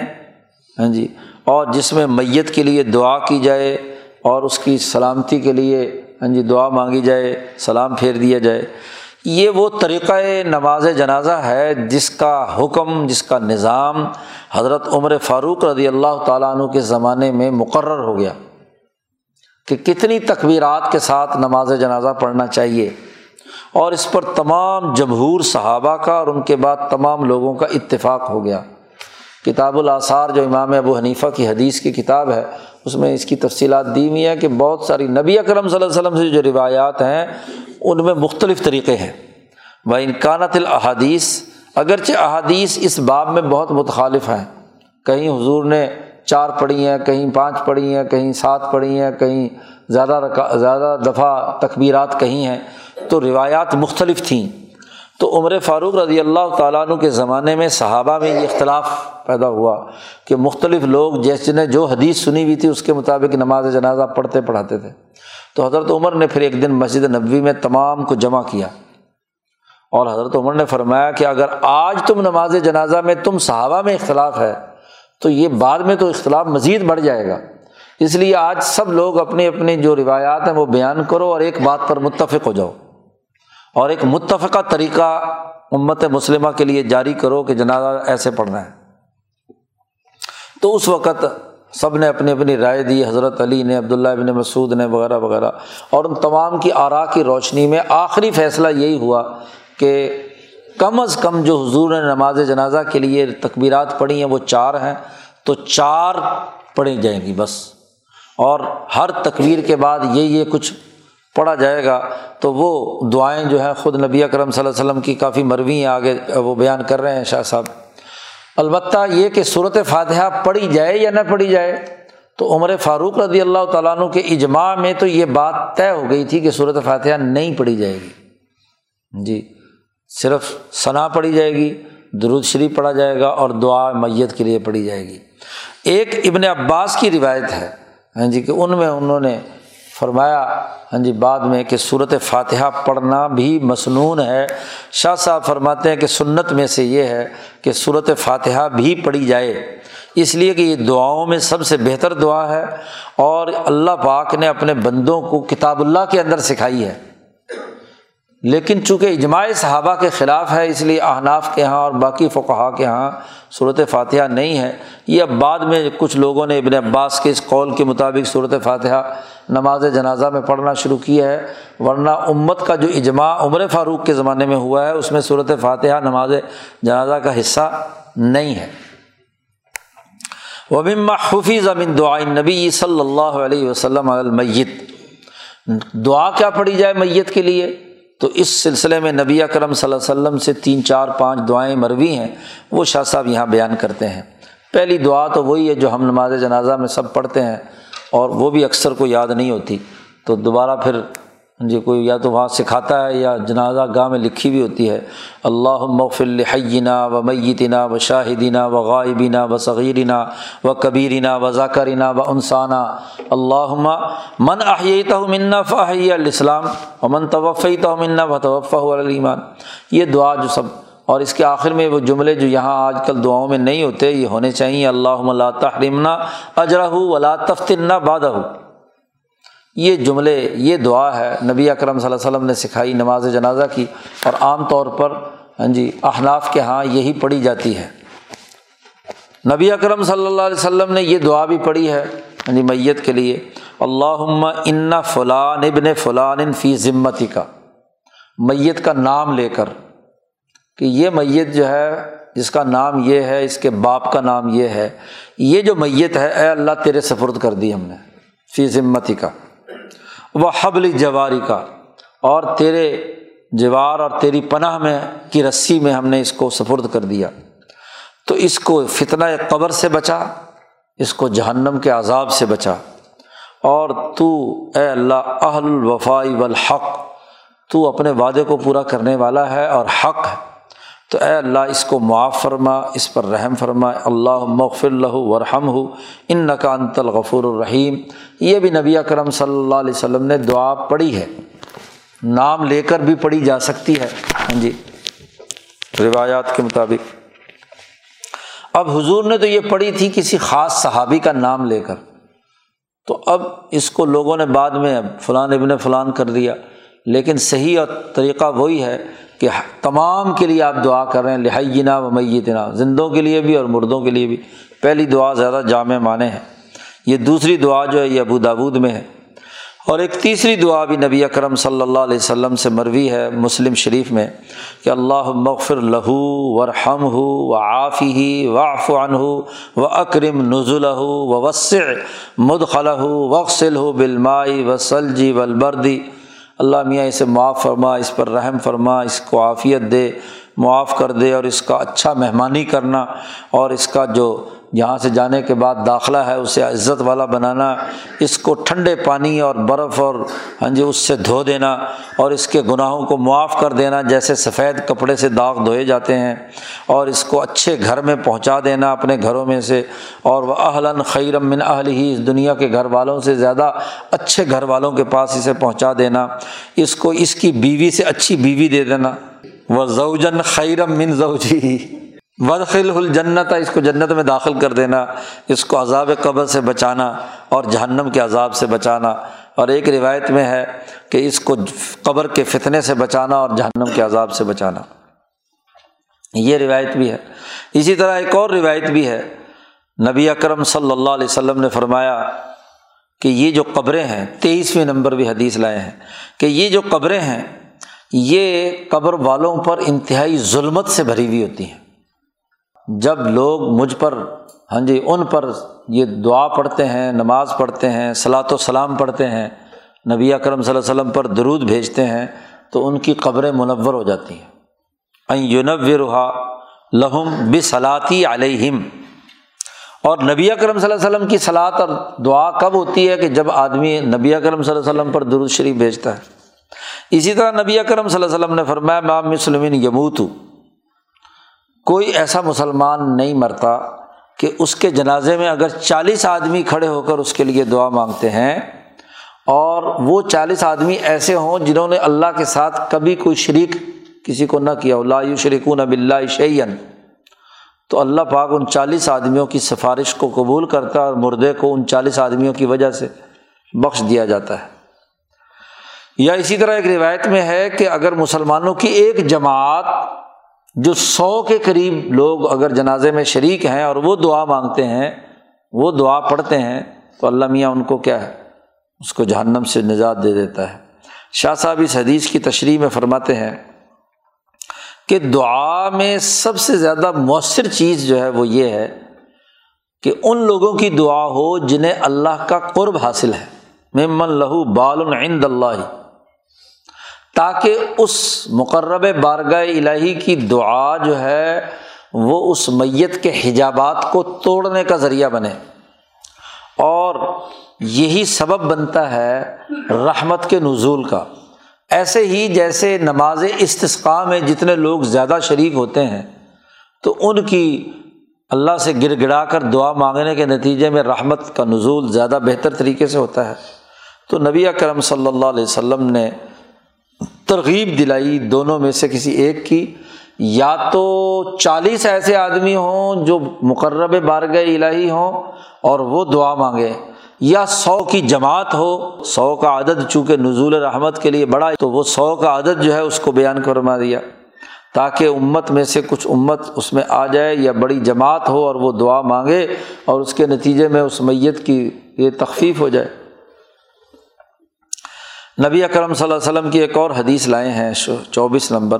کہ نبی اکرم صلی اللہ علیہ وسلم نے فرمایا ھذا اثنیتم علیہ خیراً فوجبت لہ الجنہ۔ یہ ایک لمبی تفصیلی روایت کا ایک ٹکڑا ہے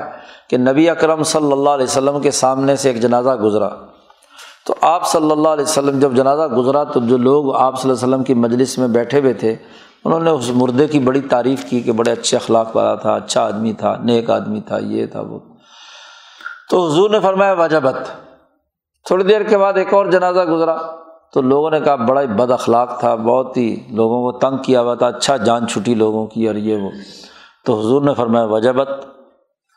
تو اب صحابہ نے پوچھا کہ یا رسول اللہ، پہلے آپ ایک جنازہ گزرا تو آپ نے وجبت کہا، یہ دوسرا گزرا پھر وجبت کہا، کیا مطلب ہے وجبت؟ کیا چیز واجب ہو گئی؟ تو حضور صلی اللہ علیہ وسلم نے فرمایا کہ پہلا جو مردہ گزرا تھا تم نے اس کی تعریف کی، تو ھذا اثنیتم علیہ خیراً، یہ تھا جس کی تم نے اچھی بھلائی کے ساتھ تعریف کی، تو میں نے کہا فوجبت لہ الجنہ، اس کے لیے جنت واجب ہو گئی۔ اور دوسرا مردہ گزرا اور تم لوگوں نے اس کی کیا ہے برائی بیان کی، تو میں نے کہا وجبت، یعنی وجبت النار، جہنم واجب ہو گئی۔ حضور صلی اللہ علیہ وسلم نے فرمایا کہ انتم شہداء اللہ، تم اللہ کے گواہ ہو اس زمین پر، جی شہداء اللہ فی الارض، تم نے گواہی دی۔ تو مسلمانوں کی جماعت جب کسی کے بارے میں گواہی دیتی ہے، آج بھلائی کی اور اچھائی کی دی، تو اللہ میاں اس کے مطابق اس کے ساتھ معاملہ کرتا ہے، اور اگر برائی کی بات ہے تو برا معاملہ کرتا ہے۔ شاہ صاحب اس حدیث کی تشریح میں بیان فرماتے ہیں کہ ان اللہ تبارک و تعالی اذا احب عبدا، جب اللہ تبارک و تعالی کسی بندے سے محبت کرتا ہے تو ملائے اعلیٰ بھی اس سے محبت کرتی ہے، اور جب ملائے اعلیٰ محبت کرتا ہے تو یہ قبولیت ملائے سافل میں آتی ہے، اور ملائے سافل کی یہ قبولیت جو ہے یہ ثم الی الصالحین من الناس، جو نیک لوگ ہوتے ہیں ان کے اندر اس کی قبولیت پھیل جاتی ہے۔ اسی طرح بندے کے ساتھ جب کسی بندے کے ساتھ اللہ بغض کا معاملہ کرتا ہے تو وہ بغض ایسے ہی ملائے اعلیٰ میں پہلے آتا ہے، پھر ملائے سافل میں آتا ہے، پھر جو اللہ کے نیک بندے دنیا میں ہوتے ہیں ان کے اوپر اس آدمی کے خلاف بغض اور نفرت کا اظہار سامنے آ جاتا ہے۔ تو فمن شہد لہ جماعۃ من صالح المسلمین بالخیر من صمیم قلوبہم، اگر مسلمانوں کی نیک جماعت نے اگر کسی میت کے لیے گواہی دی دل کی گہرائی سے، بغیر کسی ریاکاری کے اور بغیر کسی کے دیکھا دیکھی کے، ولا موافقتی عادتاً، کہ لوگ عام طور پر کہہ ہی دیتے ہیں جی اچھا آدمی ہے بس، یعنی دل کی گہرائی سے نہیں، بس ویسے ہی روٹین میں لوگ بات کر رہے ہیں تو انہوں نے بھی کہہ دیا، تو جو دل کی گواہی سے یہ کہتے ہیں تو یہ نشانی ہے کہ وہ نجات پانے والا ہے، کیونکہ نیک لوگ۔ اب صحابہ حضور صلی اللہ علیہ وسلم کی مجلس میں مخلص نیک لوگ موجود ہیں، انہوں نے جو بات کہی تو نبی اکرم صلی اللہ علیہ وسلم نے وجبت۔ اور جب لوگ اس نیک لوگ اس کے شر کے بارے میں بات بیان کر رہے ہیں تو یہ نشانی ہے اس بات کی کہ وہ ہلاک ہونے والا ہے۔ اسی یہی مطلب ہے نبی اکرم صلی اللہ علیہ وسلم کے اس قول کا کہ تم اللہ کی طرف سے گواہ ہو زمین میں، یعنی تم پر وہ الہام جو ملائے اعلیٰ میں تھا وہ تمہارے اوپر آیا، اور غیب کی ترجمانی گویا کہ تم نے کی ہے۔ تو یہ اس جماعت کے بارے میں ہے جو واقعی ملائے اعلیٰ سے تعلق رکھنے والی ہے، تاکہ وہاں کی نفرت یا وہاں کا جو رحمت ہے وہ ان کے قلب پر ظاہر ہوا ہے۔ اور جو ایسے ہی روٹین میں عادتاً لوگ کہہ دیتے ہیں کہ جی بڑا چنگا بندہ سی، ہاں جی، تو اب کوئی ان کو نہ پتہ نہ لینا نہ دینا، بس ایک نے کہا دوسرے نے بھی کہہ دیا، دیکھا دیکھی سارے کہہ رہے ہیں، اس کی بات نہیں ہو رہی۔ بات نیک اور مخلص اور ان کے صمیم قلب، دل کی گہرائیوں سے وہ اس کے لیے گواہی دیں۔ نمبر پچیس حدیث لائے ہیں نبی اکرم صلی اللہ علیہ وسلم نے فرمایا مردوں کو برا بھلا مت کہو، لا تسبوا الاموات فانہم قد افضوا الی ما قدموا، اب وہ وہاں جا چکے ہیں جہاں وہ جو اعمال انہوں نے پہلے کر کے بھیجے ہیں، اس لیے تمہیں برا بھلا کہنے کی ضرورت اب نہیں ہے۔ یہ بخاری کی روایت ہے۔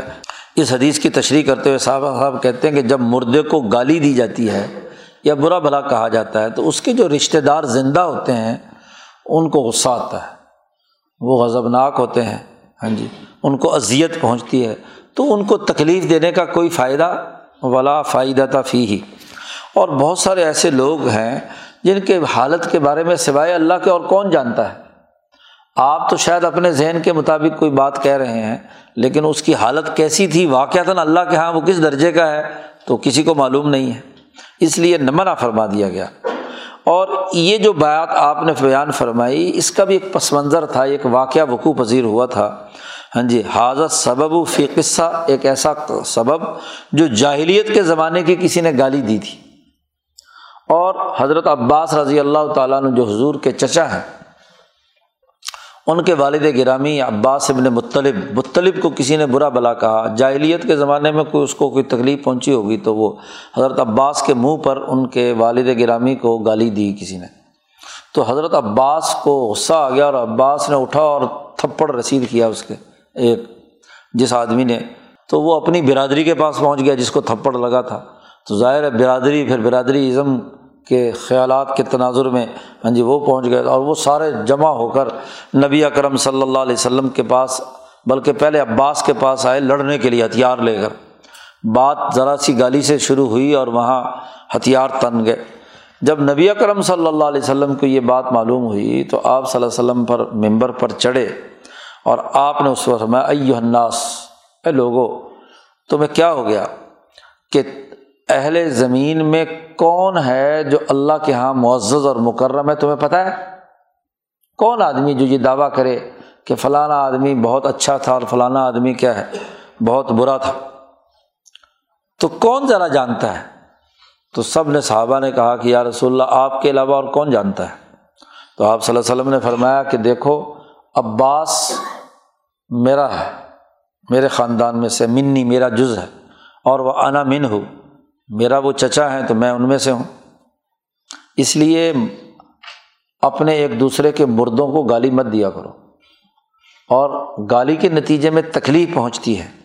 اور وہ تکلیف زندوں کو پہنچتی ہے اور پھر لڑائی جھگڑے اور فتنہ اور فساد پیدا ہوتا ہے، اس لیے یہ برا بھلا کہنے کا معاملہ، مردوں کو برا بھلا مت کہو کہ ماں کی گالی دیں گے، باپ کی گالی دیں گے، فلانے کی جو مر چکے ہیں ان کو گالی دینا یہ قتل، لڑائی تمہاری ہے تو آپس میں ایک دوسرے کو جو کچھ کہنا ہے کہو، لیکن ماں باپ کو جو جا چکے ہیں دنیا کے ان کو برا بھلا کہنا تو یہ تو غلط بات ہے۔ تو جب لوگوں کو پتہ چلا، وہ لوگ جو ہتھیار بند کر حضرت عباس سے لڑنے کے لیے آ رہے تھے، انہیں جب حضور صلی اللہ علیہ وسلم کی یہ بات پہنچی تو آئے اور انہوں نے حضور صلی اللہ علیہ وسلم سے معذرت کی کہ آپ کے غضب سے ہم اے یا رسول اللہ پناہ مانگتے ہیں اور ہمارے لیے آپ مغفرت کی دعا مانگیں کہ ہم سے جو غلطی اور لغزش ہوئی ہے۔ تو یہ اس موقع پر نبی اکرم صلی اللہ علیہ وسلم نے یہ بات ارشاد فرمائی۔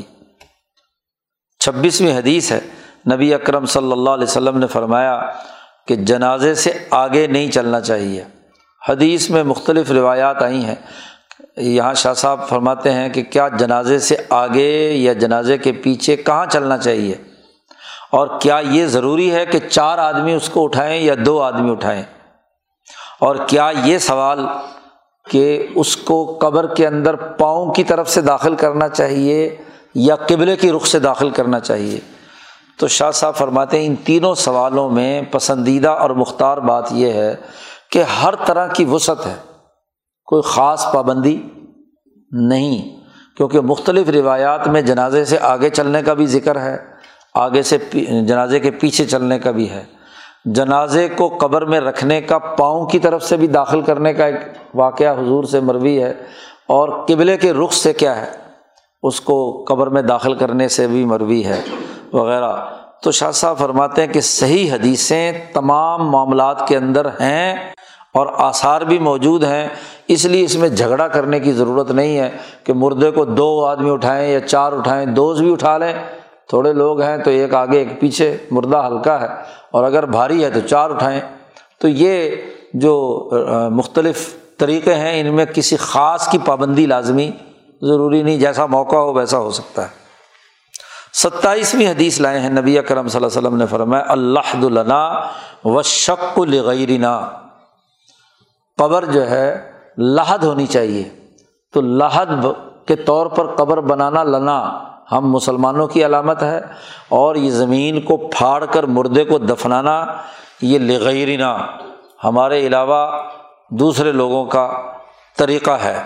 یہ صحاح ستہ کی چار کتابوں میں یہ روایت موجود ہے۔ شاہ صاحب فرماتے ہیں میں یہ کہتا ہوں کہ لحد جو ہے اس میں میت کا زیادہ اکرام ہے، زیادہ اعزاز ہے اس کا، کیوں؟ اس لیے کہ شق جب ہوگا، سیدھا جب قبر کھودیں گے اور اوپر مٹی ڈالیں گے تو اس وقت مٹی کچھ نہ کچھ مردے کے اوپر گرتی ہے، احالۃ التراب علی وجہہ من غیر ضرورت، تو یہ بے ادبی ہے میت مردے کی، تو اس لیے جو ہے شق کے بجائے لحد بنانا افضل ہے۔ ہاں، جس جگہ پر لحد وہیں بن سکتی ہے جہاں پتھریلی زمین ہو، کیونکہ وہ سیدھا کھودنے کے بعد پھر سائیڈ میں کھودنا ہوتا ہے لحد کے اندر، لحد کہتے ہی اس کو جو سائیڈ میں ہوتی ہے، تو اوپر اگر وہ مٹی اس کی پہاڑی ہے، مضبوط ہے، تو پھر تو لحد کامیاب ہے، پکی مٹی ہے، اور اگر بھربھری مٹی ہے یا وہاں نمی ہے تو لحد کامیاب نہیں ہوتی، تو وہاں مجبوری ہے کہ شق ہونا چاہیے۔ تو اب اگر ایسی حالت ہے تو شق بھی کی جا سکتی ہے، اور مٹی کو روکنے کے لیے وہ جو چادر وادر ڈالتے ہیں ہاں جی، تاکہ مردے پر براہ راست نہ پڑے، اور ہاں جی کفن کھولنے کے بعد وہ بھی اسی لیے ہوتی ہے کہ تاکہ مٹی اس کے اوپر نہ پڑے، تو اگر مٹی بھربھری ہے یا موقع ایسا ہے تو شق بھی کیا جا سکتا ہے، لیکن افضل طریقہ جو ہے وہ لحد کا ہے، اور یہ پختہ زمین میں ہی ہو سکتا ہے۔ دعا کر لو، اللہم صلی۔